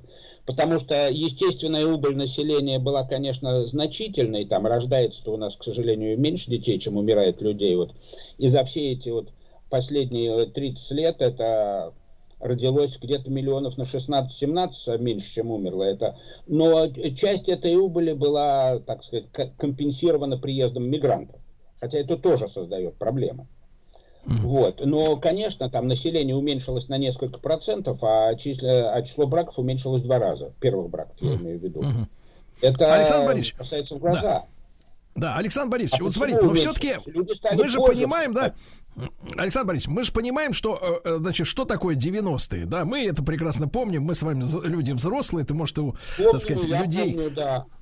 Да-да-да. Вот, мы Вот, но помним. дело в Да, том, я, я, я к чему? уменьшалось не только в 90-е годы, точнее, оно уменьшалось в 90-е годы, потом оно стабилизировалось, потом даже немного увеличилось, а вот с 15 года э, пошло опять снижение числа браков, к сожалению, продолжается до настоящего времени. Александр Борисович, а если вот последний этот период взять, наш современный, да, вот это Да. десятилетие последнее, значит, или, как говорят летчики, крайнее, вот э, здесь э, очень часто появляется в прессе, ну, насколько можно доверять э, журналистам, м, вот сообщение о том, что большое влияние на количество браков э, э, оказывает э, материальное обеспечение женщин, да, Э, то есть, когда женщина становится независимой финансово, в первую очередь, э, способная себя обеспечить, то, в принципе, вот эта необходимость э, в браке для нее отпадает. Насколько вы, как социолог, видите реальную, Нет, объективную я, картину? так сказать, с этим, э, с этим утверждением, в общем-то, согласен. Потому что, знаете, ну, любовь как мотив вступления в брак, это, конечно, прекрасно, но материальные соображения тоже играют роли.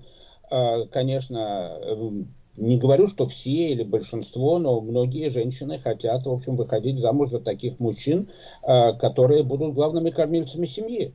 А если она зарабатывает настолько много, что в главном кормильце не нуждается, сама может стать главным кормильцем, э, то тогда, конечно, у нее заинтересованность э, в законном браке уменьшается. Э, Тут, э, ну, по-моему, это достаточно, достаточно очевидно. Из этого не следует, что она будет жить одна, она может жить со своим партнером, но э, мо- может вовсе не стремиться к тому, чтобы узаконить с ним отношения.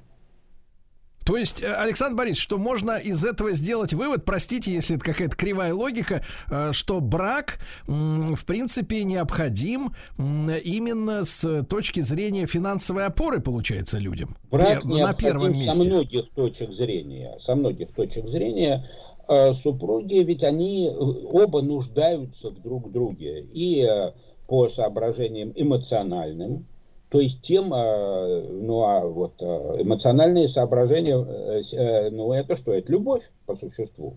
Вот.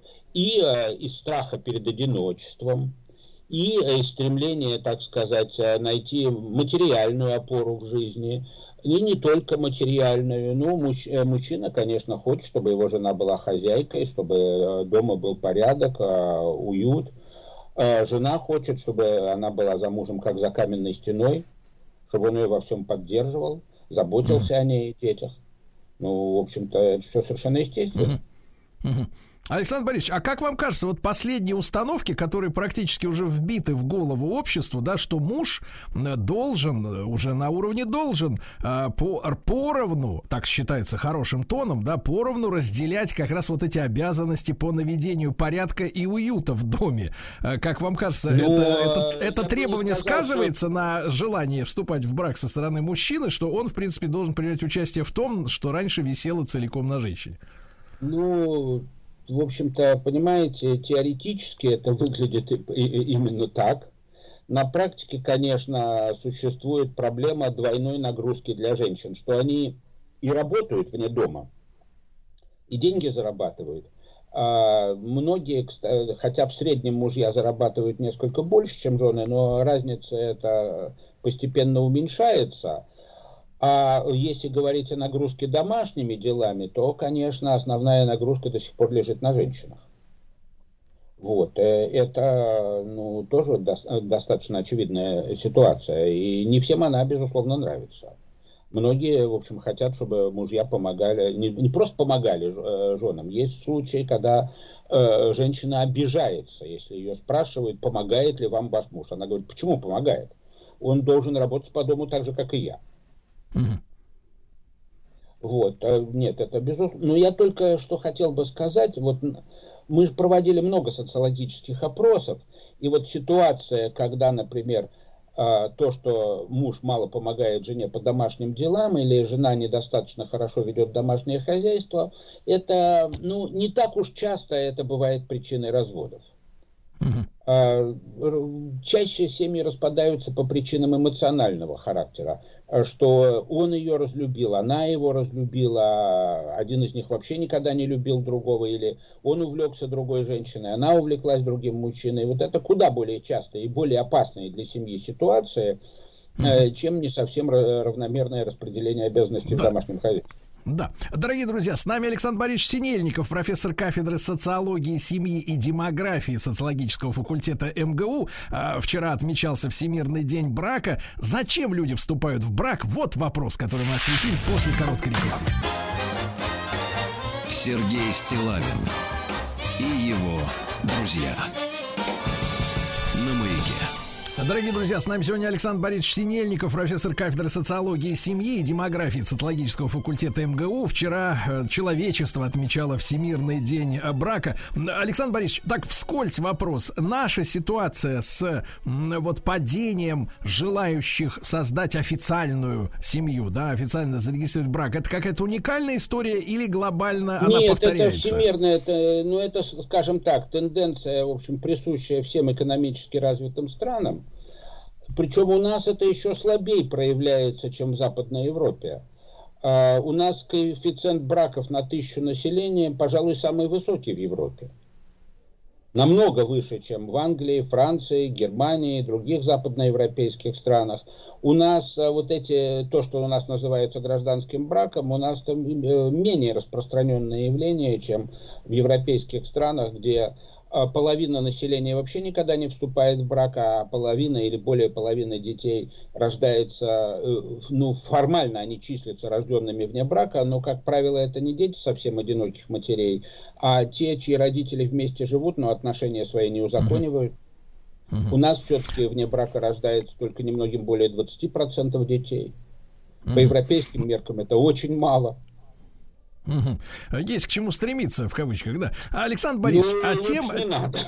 Да, да, я понимаю. А тема мотивации вступления в брак, да? Вот смотрите, у нас же есть такие, ну, скажем так, над ними сейчас смеются, особенно женщинам почему-то смешно. Вот, когда мы говорим, что брак это вот не только, э, условно говоря, оставшаяся нам от нескольких столетий традиция, там вот это белое платье, вот это фата, вот эта церемония замечательная под музыку Мендельсона или еще под какую-то музыку, все очень замечательно, красиво, архаично, да, архаично, все замечательно. Но когда мы говорим, а вот вторая половина этой архаики в кавычках. Ну, например, э, невеста, э, так сказать, э, которая невинна, вот тут совершенно раздаются протесты, да, нам говорят сразу, да что вы, мы живем в 21 веке, когда вы видели, чтобы женщина выходила замуж невинной, вы что, идиот?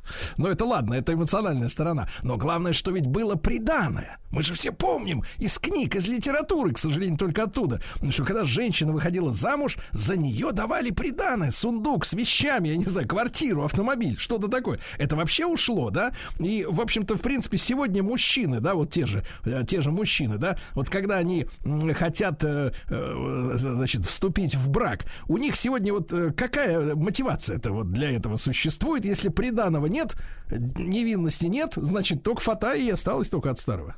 Ну, ну нельзя же считать. Я думаю, что и в прошлом-то вступали в брак не тоже ради приданого. Ну, конечно, тогда считалось само собой разумеющимся, что у невесты до брака не должно было быть других мужчин. А, и, в общем-то, объяснялось это тем, что, во-первых, муж хотел быть уверен, что жена не беременна от другого в тот момент, когда выходит за него. А во-вторых, чтобы она не сравнивала его со своими предыдущими мужчинами. Так что, сколько бы ни смеялись у нас над а, тем, что, а, в общем, прошлые моральные нормы требовали, чтобы у невесты до, до замужества других мужчин не было, но основания под собой эти требования, безусловно, имели. Вот. А что же касается, вот почему мужчины вступают в брак? Ну, в общем-то, как и женщины, в большинстве случаев по любви. Хотя далеко не всегда взаимной. Вот тут я, к сожалению, э, должен как-то так, э, в общем-то, понизить градус э, романтического отношения к этой проблеме. Вот, а, ну, вступают в брак, чтобы иметь семью, чтобы иметь детей, чтобы избежать одиночества. Потом, mm-hmm. надо сказать, если уж мы говорили вот о том, что невеста должна быть невинной, это одна из многих социальных норм, связанных с браком. Социальные нормы, это, ну, можно это понимать как неписанные законы, по которым живет общество. Но более общая социальная норма такая была, что считалось, что ну, все взрослые мужчины и женщины, если они, в общем, физически и психически здоровые, а, и если они не принимали там церковного или монашеского обета безбрачия, то они должны рано или поздно в брак вступить, семью создать, детей иметь. А тем, э, кто этого не хочет или у кого это не получается, но ну, считалось, что, в общем-то, их жизнь не вполне удалась. В общем, mm-hmm. такие выражения, как старый холостяк или особенно старая дева, но они несли в себе всегда негативную окраску. Кстати, что интересно, что сейчас эти выражения почти перестали употребляться. Я лично слов старая дева вообще очень давно уже не слышал. Ни от своих студентов, да, да, ни от кого другого. Это вот какие-то вот такие элементы языка, которые, э, так сказать, уходят из жизни. Да, да. Да, Александр Одинокие Борисович. женщины, и... безусловно, есть, но старыми девами их никто не называет. Да, да. Одинокие мужчины есть, но их могут называть холостяками, но не старыми холостяками, даже угу. если им уже прилично лет. Да, Александр Борисович, и может быть чуть-чуть статистики короткой. А, в среднем по стране у нас люди в каком количестве браков бывают в жизни, вот э, в современной реальности? А, в каком количестве? Ну тут вот что. Я говорил, что у нас там добрая половина браков, а, значит, заканчивается разводом, а, больше половины на самом деле. А вот и среди разведенных, а, к сожалению, в повторный брак, в законный, во всяком случае, вступает меньшинство. Вот я просто смотрел, э, были опубликованы вот да, недавно данные исследования Фонда общественного мнения, сокращенная организация называется ФОМ, вот, а, об уважительных и неуважительных причинах развода, по мнению на, населения. И там были вопросы вот в, в их анкете о том, вот, а, а вы сами э, состоите ли вы в браке, а вы в прошлом когда-либо да. разводились или нет. И что оказалось, что среди тех, кто состоит в браке, ну, да. примерно у каждого пятого, в законном браке, у каждого пятого да. этот брак а, повторный. У каждого а... пятого. Александр Борисович Синельников, профессор кафедры социологии, семьи и демографии социологического факультета МГУ. Вчера был Всемирный день брака, товарищ. Сергей Стилавин на маяке.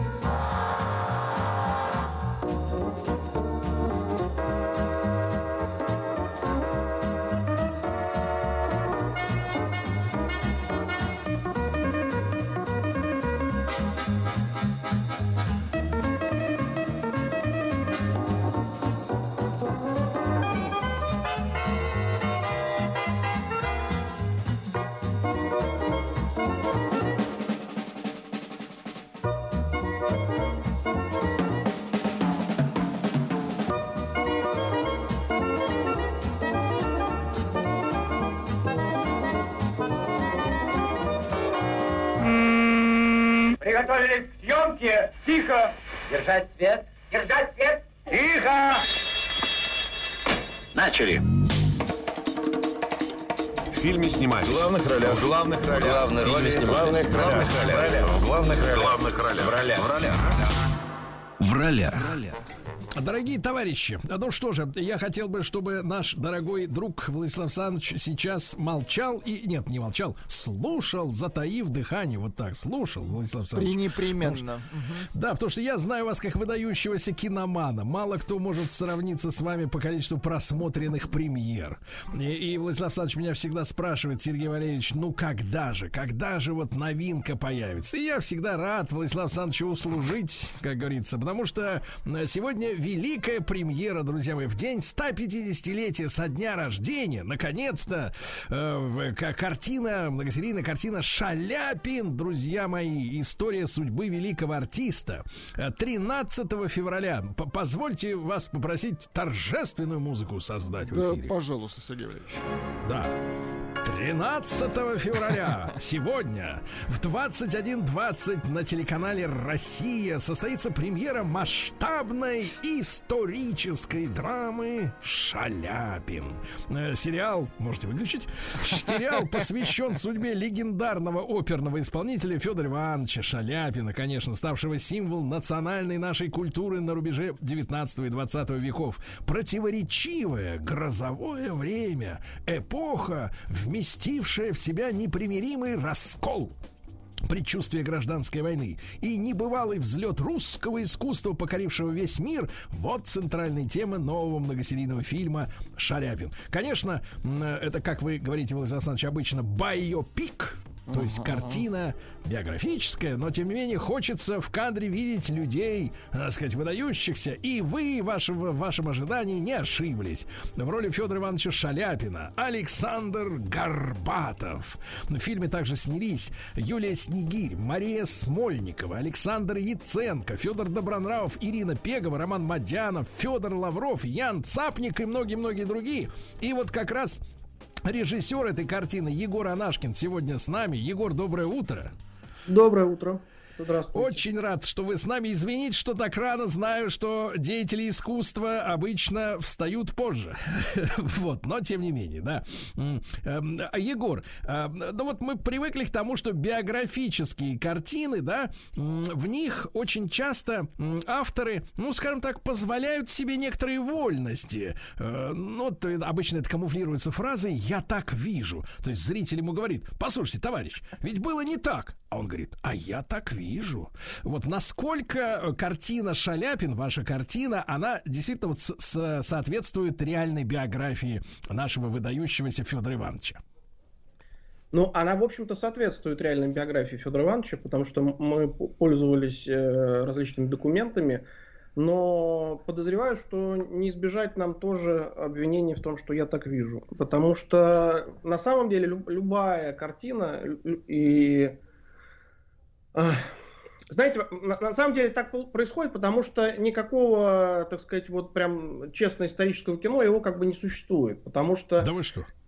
Потому что это все равно всегда взгляд э, той команды, которая снимает это кино. Потому что, понимаете, там вот про войну один так вижу, получается 17 во- мгновений весны, другой так вижу, получается, там, не знаю, фильм Т-34.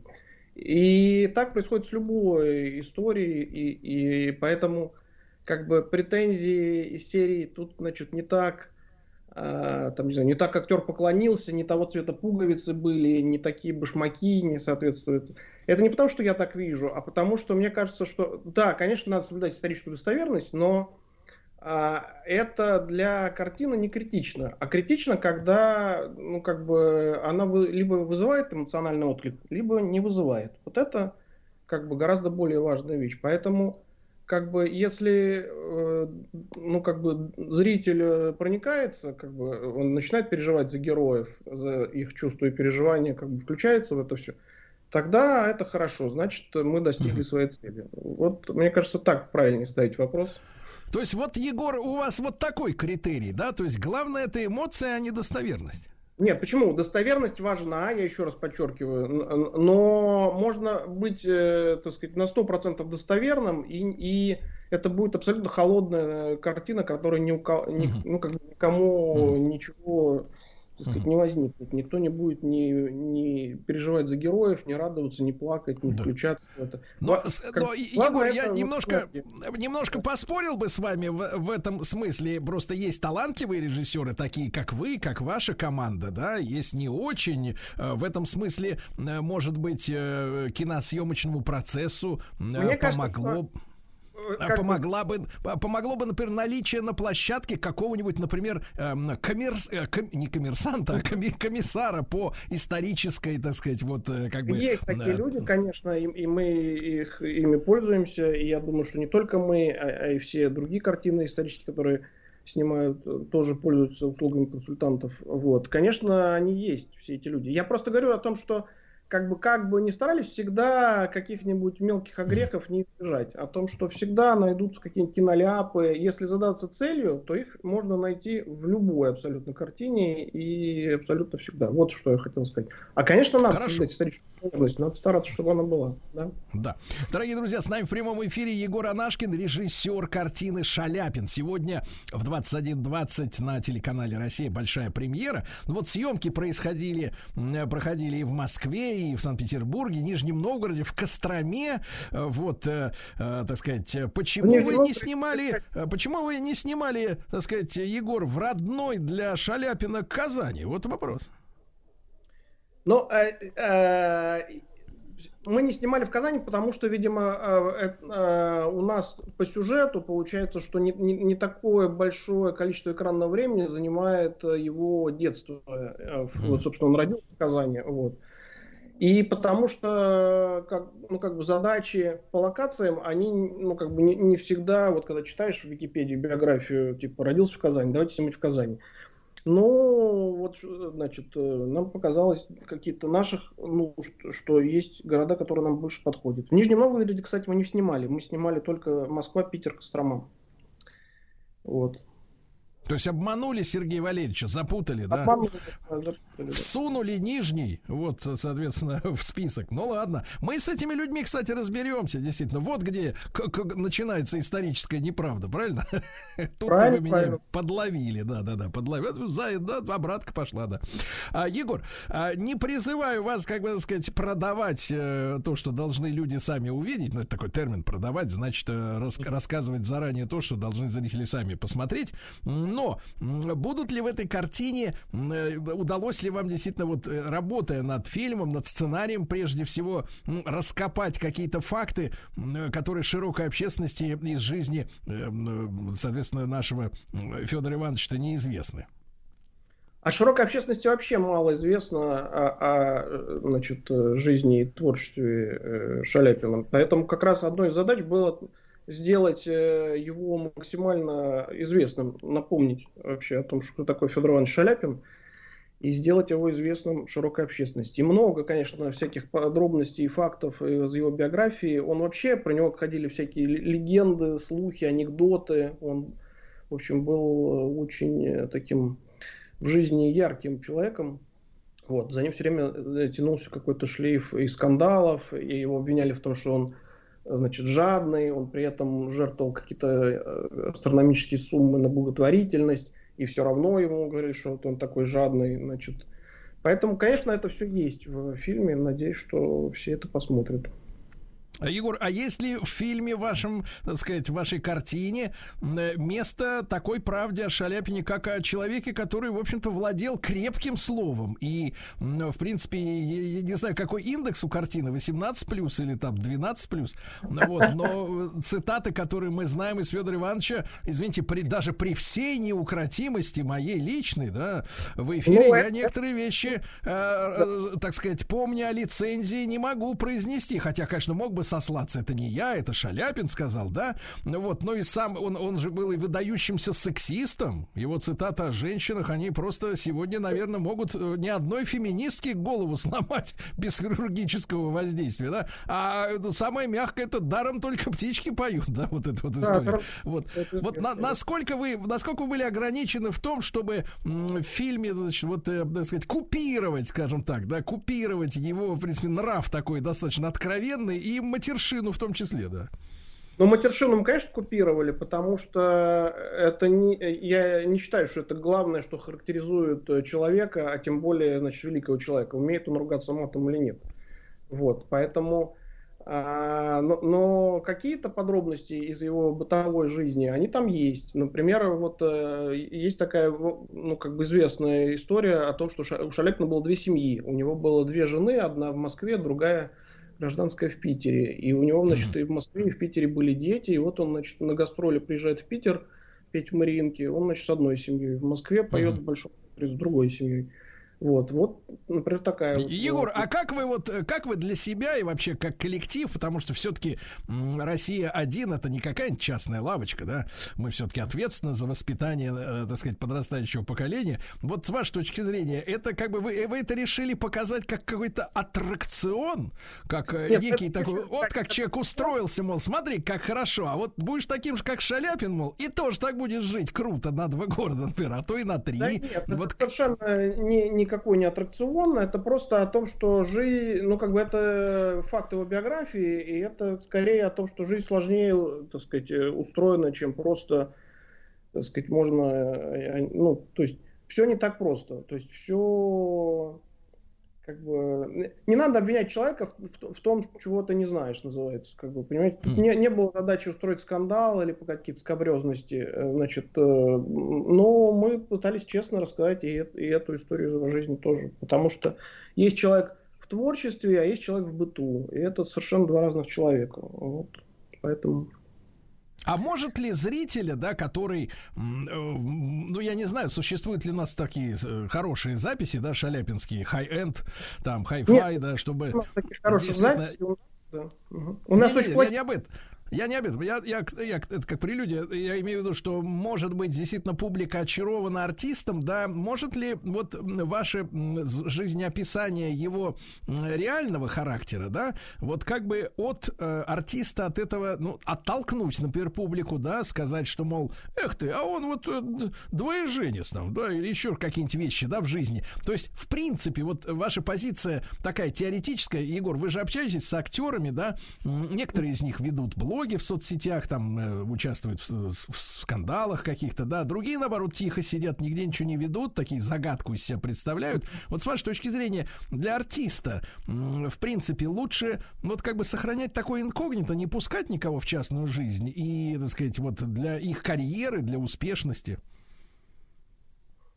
Ну, мне кажется, да, но, но это, как правило, невозможно. И вот, кстати, в нашем сериале тоже про это говорим, о том, что вот как только Шаляпин стал публичной личностью, и чем более... Он для своего времени такая рок-звезда. Вот чем более э, знаменитым он становился, тем больше люди пытались э, влезть в его жизнь и как бы следили за ним и пытались, пытались как бы любой его огрех сразу, э, значит, э, на эту тему какой-то писать скандал. Так вот, ничего не изменилось, собственно, за сто лет. Желтая пресса как тогда была, так сейчас сразу пытались Значит, вот выпил рюмку водки, значит, ах, э, значит, вот он выпил ведро водки, устроил пьяный дебош, так сказать, все время шлейф какого-то скандала за ним тянулся. И это вот один из моментов, который как бы артисты, в общем, тоже знают, о том, что к сожалению, то, что вы сами себя представляете и мнение окружающих о вас, это не то же самое. Это, в общем, две совершенно разные вещи. Поэтому иногда так бывает, что так сказать, можно в лепешку расшибиться и пытаться быть хорошим, а все равно вы для публики будете, значит, э, сволочью и подонком. И наоборот тоже так часто бывает. Поэтому это две такие параллельные вещи, и, и публичность, она создает для людей такую проблему. Поэтому, конечно, я думаю, что многие пытаются ее избегать. Да. Егор, а как подбиралась, вот, э, как бы сказать по-научному, изобразительная концепция? Э, и удалось ли вот передать на экране дух времени, ну, не только там старые особнячки, да, там и э, посуда старая, дорогая, но вот как вы к этому подошли, к делу, чтобы передать именно вот эту атмосферу того вот начала? Ну, мы подошли. У нас, во-первых, работал замечательный художник Александр Загоскин, вот, очень талантливый, и э, ну, мы пытались очень, так сказать, подробно это все восстанавливать и конструировать. И мне кажется, ну, то есть задача была вот именно, чтобы среду попытаться воссоздать. То есть не, не просто типа декорацию, как вы говорите, там особнячки, а вот хотелось погрузить их именно в мир жизни вот этой вот человеческой на человека. Егор, ну а вот ваше личное э, согласие участвовать в этом большом проекте, почему именно вот для вас Шаляпин? Ну понятно, что де- э, дата круглая и как бы и, и- Знаете, как бы это- это интересная вещь. Мы, мы не подбирали к никакой круглой дате. То есть это так случайно совпало. Этот сценарий очень долго лежал на полке, и потом, э, значит, вот его так звезды сложились, что его наконец запустили. И мы должны были раньше, на самом деле, его закончить и в эфир. Это, самое. это просто, так сказать, тоже так звезды совпали удивительным образом, что именно вот как будто мы прям снимали к юбилею. Мы никакому юбилею ничего не снимали. Это вот э, так получилось случайно. Хотя вы, наверное, мне не поверите, но это не так. верим вам, Егор. Это так.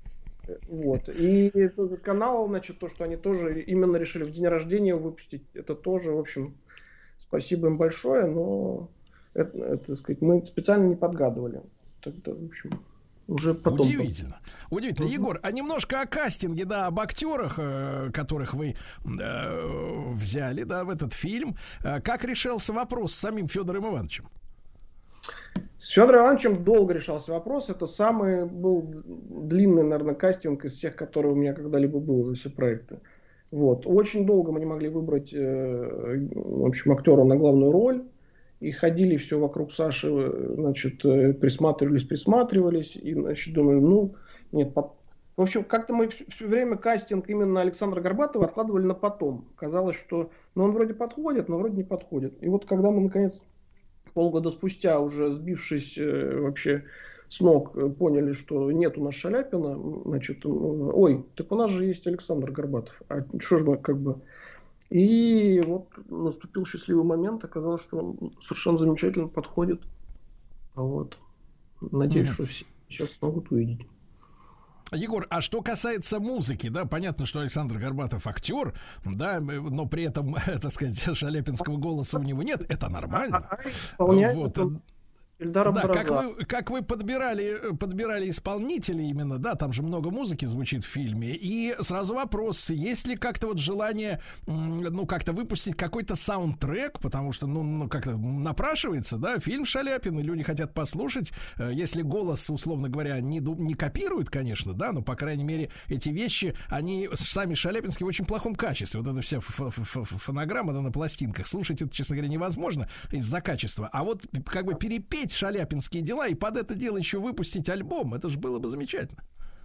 Я тоже так считаю, ес- если, так сказать, э, но это больше вопрос к продюсерам, наверное, а не ко мне, потому что если они все там между собой как-то договорятся, это была бы прекрасная идея, и я считаю, что это было бы волшебно, если все отдельным саундтреком выпустить, потому что пел это все гениальный опер- оперный певец Ильдар Абдразаков за Шаляпина, и он очень, э, на самом деле, по тембру голоса и по... Он очень похож. Он, и вот, э, значит, все шаляпинские арии есть в его репертуаре, в принципе. Вот. Поэтому, если, если такой произойдет, я буду прям счастлив, если отдельно выйдет диск с э, ариями Шаляпина, и люди Ну и послушают. я думаю, Егор, мы с вами оба будем рады, если наша публика, посмотрев сегодня в 21.20 э, премьеру большую Шаляпин, да, на телеканале Россия, она уж после этого фильма повалит в оперу, понимаете? То есть вот как бы опера, так сказать, э, да, вот я так скажу. Егор, вам огромное спасибо за наше интервью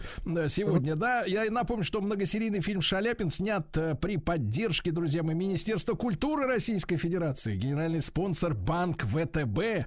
И, конечно же, не пропустите премьера исторической драмы «Шаляпин» сегодня, с 13 февраля в 21.20 на телеканале России. Ну и я еще раз благодарю режиссера этой м, картины Егора Анашкин, который уверяет, что специально к 150-летию со дня рождения Федора Ивановича ничего не делал.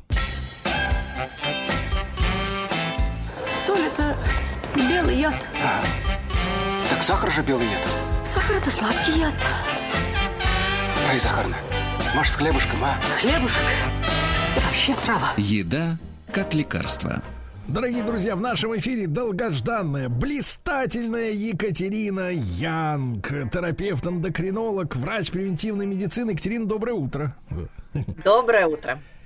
Екатерина, ну а наша сегодняшняя тема звучит «Как сделать перекус полезным», но перед этой историей я бы хотел вас, э, так сказать, вам задать вопрос, а что такое, не, не в смысле, что такое перекус, это мы, как бы, так сказать, понимаем, но ведь, вы понимаете, нас ведь общественность, э, ваши коллеги, хотя, конечно, вы от них можете все имеете право отречься и сказать, что они вам не коллеги, но они через средства массовой информации Значит, постоянно бомбардируют нас, общественность, значит, соответственно, вот различными раскладками. Например, сначала они говорят, что э, есть надо пять раз в день минимум. То есть постоянно есть, через каждые там три часа все время есть. Другие говорят, нет, это усиливает ожирение. Э, Кто-то говорит об интервальном голодании. Некоторые заявляют, что между завтраком и последним приемом пищи должно пройти 10 часов. Это, извините меня, 14 часов потом э, без жратвы. Как такое может человеческий организм вынести? В общем, вопрос с количеством приема пищи нормальных, да, и размером этих приемов. Вот давайте от этого, как прелюдии, оттолкнемся от вот э, вашего взгляда на обычные, а потом перейдем к перекусам. Без проблем. Но вот вообще я человек, который и врач, практик, который работает с помощью питания, была бы безумно счастлива, если бы я могла придумать такую, знаете, стандартизированную диету, которая будет подходить всем, и дальше можно было бы ничего не делать. Все были бы, жили долго и счастливо. Но так же не получается. И я, как всегда, перехожу к этой вот теме, что питание и чистота приемов пищи – это сугубо индивидуальная история. И эта индивидуальная история может быть не только у разных людей, а даже у одного человека в целом просто в зависимости от его периода жизни. Вот когда-то человеку необходимо будет добавлять вот эти вот перекусы или питаться дробно. Кстати, э, в английском есть, э, на английском есть такое слово grazing. Я не знаю вот э, аналогии перевода на русский язык этого слова, но суть это то, что делают коровы на пастбище. Они все а время что они едят. делают-то? Они все время щип, щиплют вот эту травку, то есть у них поступление вот этой еды идет буквально вот перманентно. И вот, вот дробное питание э, на английском называется грейзинг и уподобляется можно сказать, э, вот этим пастбищным животным. И сказать, что это вообще такая здоровая история, мне сложно. Почему? Потому что с точки зрения эндокринологии и физиологии в целом, любое поступление пищи, любое, неважно, это белок, жир, углевод, он стимулирует нашу поджелудочную железу на выработку гормона, который называется инсулин.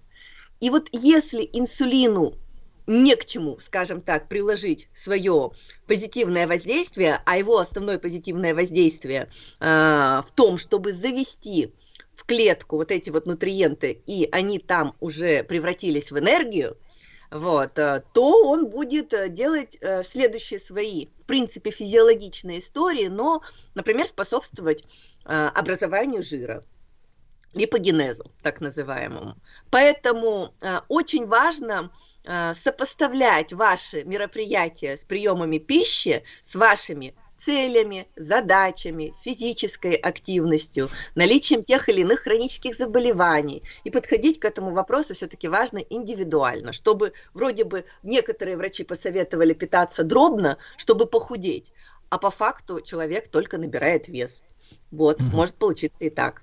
Екатерина, когда вы произнесли фразу, что надо определиться с целями приема пищи, я задрожал. Ну, цели ведь могут быть не только... Вы с какой целью жрете, хочется спросить у людей. Вот, потому что еда может быть просто покрывать какие-то базовые потребности э, человека, так. а и также еда, я, может быть, так высокопарно выражусь, может быть таким даже, я бы сказала, искусством управления здоровьем человека. Вот так. Угу. Искусством, да. Екатерина, но тем не менее, значит, э, если у нас есть основные приемы пищи, да, да. то э, что ж тогда, э, а если и, и они индивидуальны, более того, вы договорились до того, что и для каждого человека э, нет какой-то системы на каждый божий день, да, он как бы питается по-разному, тогда давайте вычислим перекус, который по самому своему принципу является вредным для человека. То есть вот э, когда, ну, или от времени суток, или от качества, да, но в принципе, вот есть позиция такая, давай не переби... Вот знаете выражение, да, старое с детства, не перебивай аппетит, подожди, сейчас сварится борщ или там зажарится мясо, да? Вот а, насколько вообще вот само понятие терпеть и ждать, когда приготовится, да, а не тащить в рот чипсину какую-нибудь там конфету или сухарь, сушку, там еще снейки какие-нибудь, да? Вот насколько человеку вредно или полезно терпеть и ждать, пока приготовится полноценная еда?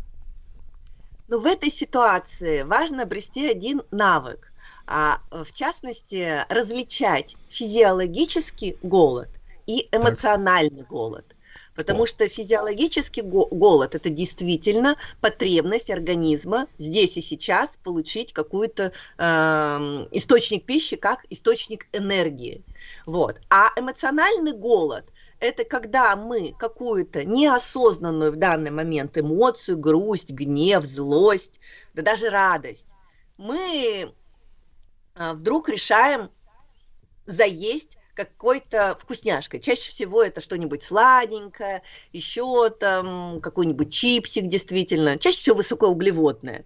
И вот человек перед тем, как вот он почувствовал вот это вот неосознанное желание поесть, ну вот самый легкий способ ответить себе на вопрос, физиологический голод это или эмоциональный, это задать себе вопрос – я готов сейчас есть любую пищу, вот неважно, что это будет, кусок мяса, э, там ложка сметаны, еще что-либо, или вот мне хочется именно конфетку, или вот конкретный какой-то вот. То есть, если любую, то вероятнее всего это все-таки физиологический голод, который необходимо удовлетворить. То есть Да- давайте да, установим, Екатерина, четкую, четкую, давайте четкую образ народу дадим, на, мужчинам. Я, конечно, все-таки за мужчин в данном случае, да, потому что женщины тащат вообще все, что угодно, так сказать, в качестве еды. Вот если вам хочется э, есть, и вы готовы съесть даже рукколу, рукколу, значит, у вас проснулся физиологический голод. А если хочется чего-нибудь вкусненького, да, например, мясца, например, да, или перемешек с маслицем, да сверху еще перчиком черным посыпать, да, вот это. Вот это значит, это голод эмоциональный, да? Ну, в целом, да. Очень вы всегда так вкусно описываете потенциальные приемы вашей пищи. Каждый раз заслушиваюсь. Вы знаете, я нашу и вашу не делю, Екатерина. Да, я считаю, что это наше общее дело. А почему описываю вкусно? Поесть люблю. Это по мне заметно, в принципе, да. Екатерина, ну вопрос. А, хорошо, вот мы установили, что э, голод носит э, эмоциональный характер, да? То есть в этом же случае полезен именно, да, перекус, э, чтобы, э, сказать, вот как бы удовлетворить какое-то чувство, но не нанести вред организму на пути к здоровому приему пищи, полноценному, да? Вот в этом случае что важно? Потому что если голод физический, то надо просто нормально поесть, да? Вот. А что важно нам помнить, как не нанести вред этим самым перекусам? Но я бы все-таки подчеркнула, что если это физиологический голод и нет возможности полноценно поесть, то вот здесь оправданы перекусы. А, И в качестве перекуса я рекомендую обратить внимание на нутритивно-плотные продукты. Что такое нутритивная плотность? Это когда на одну калорию продукта приходится максимальное количество углеводов, жиров, белков, витаминов, микроэлементов. Вот, например, Кока-Кола или, например, как ни странно, яблоко. Вот. Это довольно-таки нутритивно неплотные продукты. Почему? Потому что там вода и клетчатка, и какие-то мизер, это я про яблочко говорю, вот, э, витаминок. То есть сказать такой, что вот насыщающей способностью яблоко, вот как перекус, оно совершенно не обладает. Более того, в яблоке содержится большое количество фруктозы, а фруктоза у нас влияет на обмен интересного гормона, который называется лептин.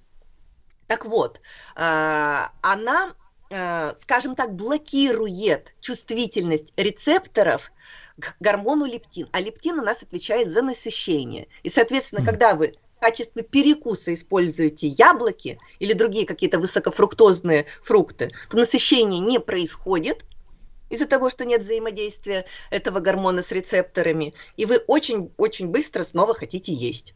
Так, вот. Екатерина, а есть, например, представить себе другой вариант, например, банан. Я вот когда вижу, как другие люди, женщины, например, да, перекусывают это так, эх, такая красота происходит. Вот банан подходит для этих целей? Если он не переспелый, why not? Почему? Потому что в банане, помните, мы с вами обсуждали, есть так называемый резистентный крахмал. Если этот банан слегка недоспелый. Его можно рассмотреть как перекус. Но чаще всего я рекомендую перекусы, которые больше содержат в себе белков и жиров, просто в небольшом количестве. Например, кусочек сыра, орешки, там перепелиные яйца или просто одно яйцо можно съесть. Какие-то бульон, идеальный вариант, зеленью.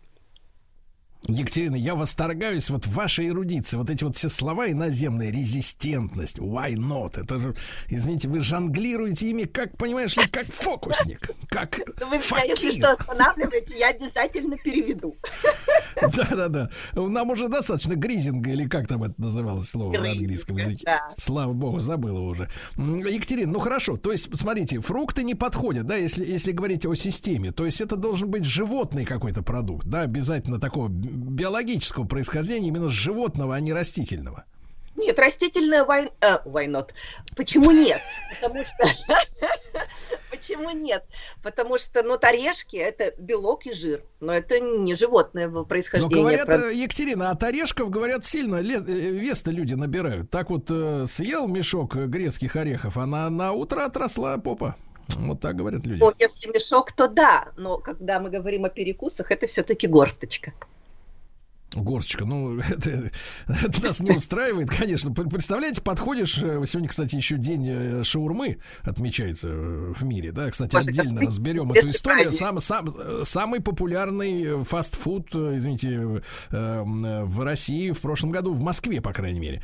Так вот, ты же не можешь подойти, например, мы помним, что все зависит от объема, да, можно съесть что угодно, но вопрос в том, какого размера, да, подходишь такой к шаурмисту, к шаурмену и говоришь, мне, мне, пожалуйста, 25 грамм шаурмы. Да он тебе с шампуром в лицо залепит за такое обращение. Понимаешь? Давайте, кстати, оценим этот фастфуд после короткой рекламы. Соль это белый яд. А, так сахар же белый яд. Сахар это сладкий яд. Ай, Захарна, может, с хлебушком, а? Хлебушек? Это вообще трава. Еда как лекарство. Друзья мои, Екатерина Янг, терапевт, эндокринолог, врач превентивной медицины. Некоторые спрашивают, а я им отвечаю, why not? Да, да, все нормально. Так вот, сегодня говорим о том, как сделать перекус полезным. Екатерина, ну и раз уж сегодня день шаурмы, шавермы, да, э, то действительно подошел к ларечку, он там настриг мясца, положил овощей, залил все это дело айранчиком там или каким-то сметанным соусом, да. М-м, какая прелесть, дает тебе горячую, ты ее трогаешь, она прям как живая, горячая, вкусная зараза. Вот как вы относитесь к такому перекусу? Ведь вот что такое перекус у народа, правильно? Но в целом, в целом, это довольно-таки нутрики, ну, нутритивно плотная еда. То есть получить там достаточное количество белков, жиров и углеводов за один удобный прием пищи вполне себе возможно. А, я, кстати, а, совершенно спокойно отношусь к такому соусу, как майонез. Я считаю, что это здоровый соус, особенно если он сделан, конечно, самостоятельно, потому что в его состав входят желтки, в его состав входят горчица, лимонный сок и в идеале оливковое масло. Конечно, в шаурмячных вот этих я сомневаюсь, что э, так, они делают сами майонез. Э, нет, вот нет, Екатерина, если вы где-то видите, что в шаурму кладут майонез, бегите оттуда. Это, это, это неправильно, этого не, нет. Они делают такой сме, на, на основе сметаны и кефира какой-то соус, там такой он такой вот молочный. Вот в чем дело. Я просто не фанат э, белых соусов, поэтому, э, возможно, была не в курсе. Думала, что там майонезный соус. Ну, скажем так, тоже, если нет непереносимости молочного да. белка или лактозы, тоже это с овощами и мясом сочетается неплохо. Единственный да. нюанс, конечно же, лепешечка. Но опять же, если нет вот этой непереносимости глютена, если нормально работает желудочно-кишечный тракт, то организм человека вполне себе, как основной, кстати, не перекус, а основной прием пищи в обед, хорошее сочетание. Я против ничего не имею. Но... Екатерина, скажем Екатерина, да-да-да. Екатерина, вопрос. Э, Вопрос. А если мы э, видим толпы автомобилистов, например, да, которые подъезжают к окнам раздачи вот этого фастфуда классического американского, неважно, как он называется, мы все понимаем, о чем идет речь, да, вот это, я так понимаю, наиболее, так сказать, не- неверная история с питанием, да, для того, чтобы удовлетворить эмоциональный голод. Я, кстати, про эмоциональный голод и его удовлетворение хотела бы сказать, что лучше его удовлетворять не едой, а разобраться, что там за эмоция, и проработать ее. Потому что даже если вы заедаете эмоцию сами, самым правильным перекусом, идеальным, вы все равно как бы корень проблемы не разрешаете. А хорошо бы разрешить. Вот, поэтому в отношении эмоционального голода я не сторонница поощрять это перекусами. А физиологический голод, если нет возможности эм, поесть полноценно, удовлетворить перекусом допустимо. Так вот, э, история еды на ходу мне вообще честно говоря, очень сильно не нравится, когда мы е- едем, э, не можем сосредоточиться на вкусе еды, не можем сосредоточиться на вот этой трапезе, нет тем более какого-то окситоцинового окружения. Очень важно, с кем ты ешь, как ты ешь, не смотришь ли ты гаджеты. То есть вы не сосредоточены на физиологическом процессе усваивания еды. Вы следите за дорогой, как минимум. Вот, если вы за рулем. Это практически 100%, что эта еда, мало того, что не полезная, так э, еще и не усвоится, потому что поедание еды в таких условиях очень стрессово, выделяется гормон кортизол, и пищеварение блокируется. Поэтому не советую. М, Екатерина, а вот скажите, пожалуйста, мы э, спасибо вам, что вы нас щадите. Например, не, не, вы уже используете слово проработанный, уже наш колотить начинает, да, от этой психиатрии. Вот. Но вот есть еще, э, наверное, в этом случае уместно произнести слово осознанное потребление пищи, да. А, Я бы с вами Да. поспорил, честно говоря, относительно окружения. Мне кажется, очень приятно есть в одно, в одно жало, вот, и наслаждаться этим бургером, Это например, да, или этой шаурмой в- одиноч... Но, но, вот э, э, скажите, пожалуйста, гаджеты мешают, они отвлекают. Вот идеально, вот скажите, пожалуйста, а о чем надо думать, э, чтобы это было как бы, ну вот э, мы в фильмах видим, да, люди во время приема пищи, во-первых, в классических фильмах, да, едят молча. Поначалу, по крайней мере, да, а перед этим произносят молитву. Помните, да, в, Америке вот эта история, и там и в итальянских фильмах, да, спасибо Господу за то, что послал нам пищу, это хорошо, это, так сказать, настраивает, да. А о чем надо думать, когда вот ты вкушаешь пищу? Ну, главное, не о чем-то стрессовом. Но в целом я рекомендую вообще э, людям практиковать определенный гедонизм и стараться сосредоточиться на своих вкусовых ощущениях, потому что если человек сосредоточен на них, он может Так. почувствовать, как меняется вкус пищи во рту. А это, кстати, может быть э, сигналом о том, когда пора проглотить пищу, потому что многие у нас вообще не имеют культуры правильного жевания пищи. Вот, глотают кусками, заглатывают это с воздухом, а потом пробле- имеет проблемы с желудочно-кишечным трактом в виде изжоги и отрыжки. Мгм. Представляю, так человек приходит на работу и такой, говорит, с набитым ртом, и говорит такой, теперь пора. И проглатывает, да. Э, Екатерина, Екатерина, а что касается вот э, рецепторов, да, мне кажется, идеальный способ, чтобы э, как бы вот человек обращал внимание именно на еду, да, то, что у него во рту, а не какие-то мысли стрессового характера или какие-то планы на отпуск, вот и еще, да, или забыл, не забыл ли оплатить парковку э, вот надо, например, остроты добавить. То есть, если мы, например, э, сказать, к пельмешкам, например, добавим да немножко халапеньо, а, или чили, перец, там рот так загорит, что ты больше ни о чем другом думать не сможешь, кроме как об этом. Абсолютно согласна, я бы не ограничивалась только чили перцем.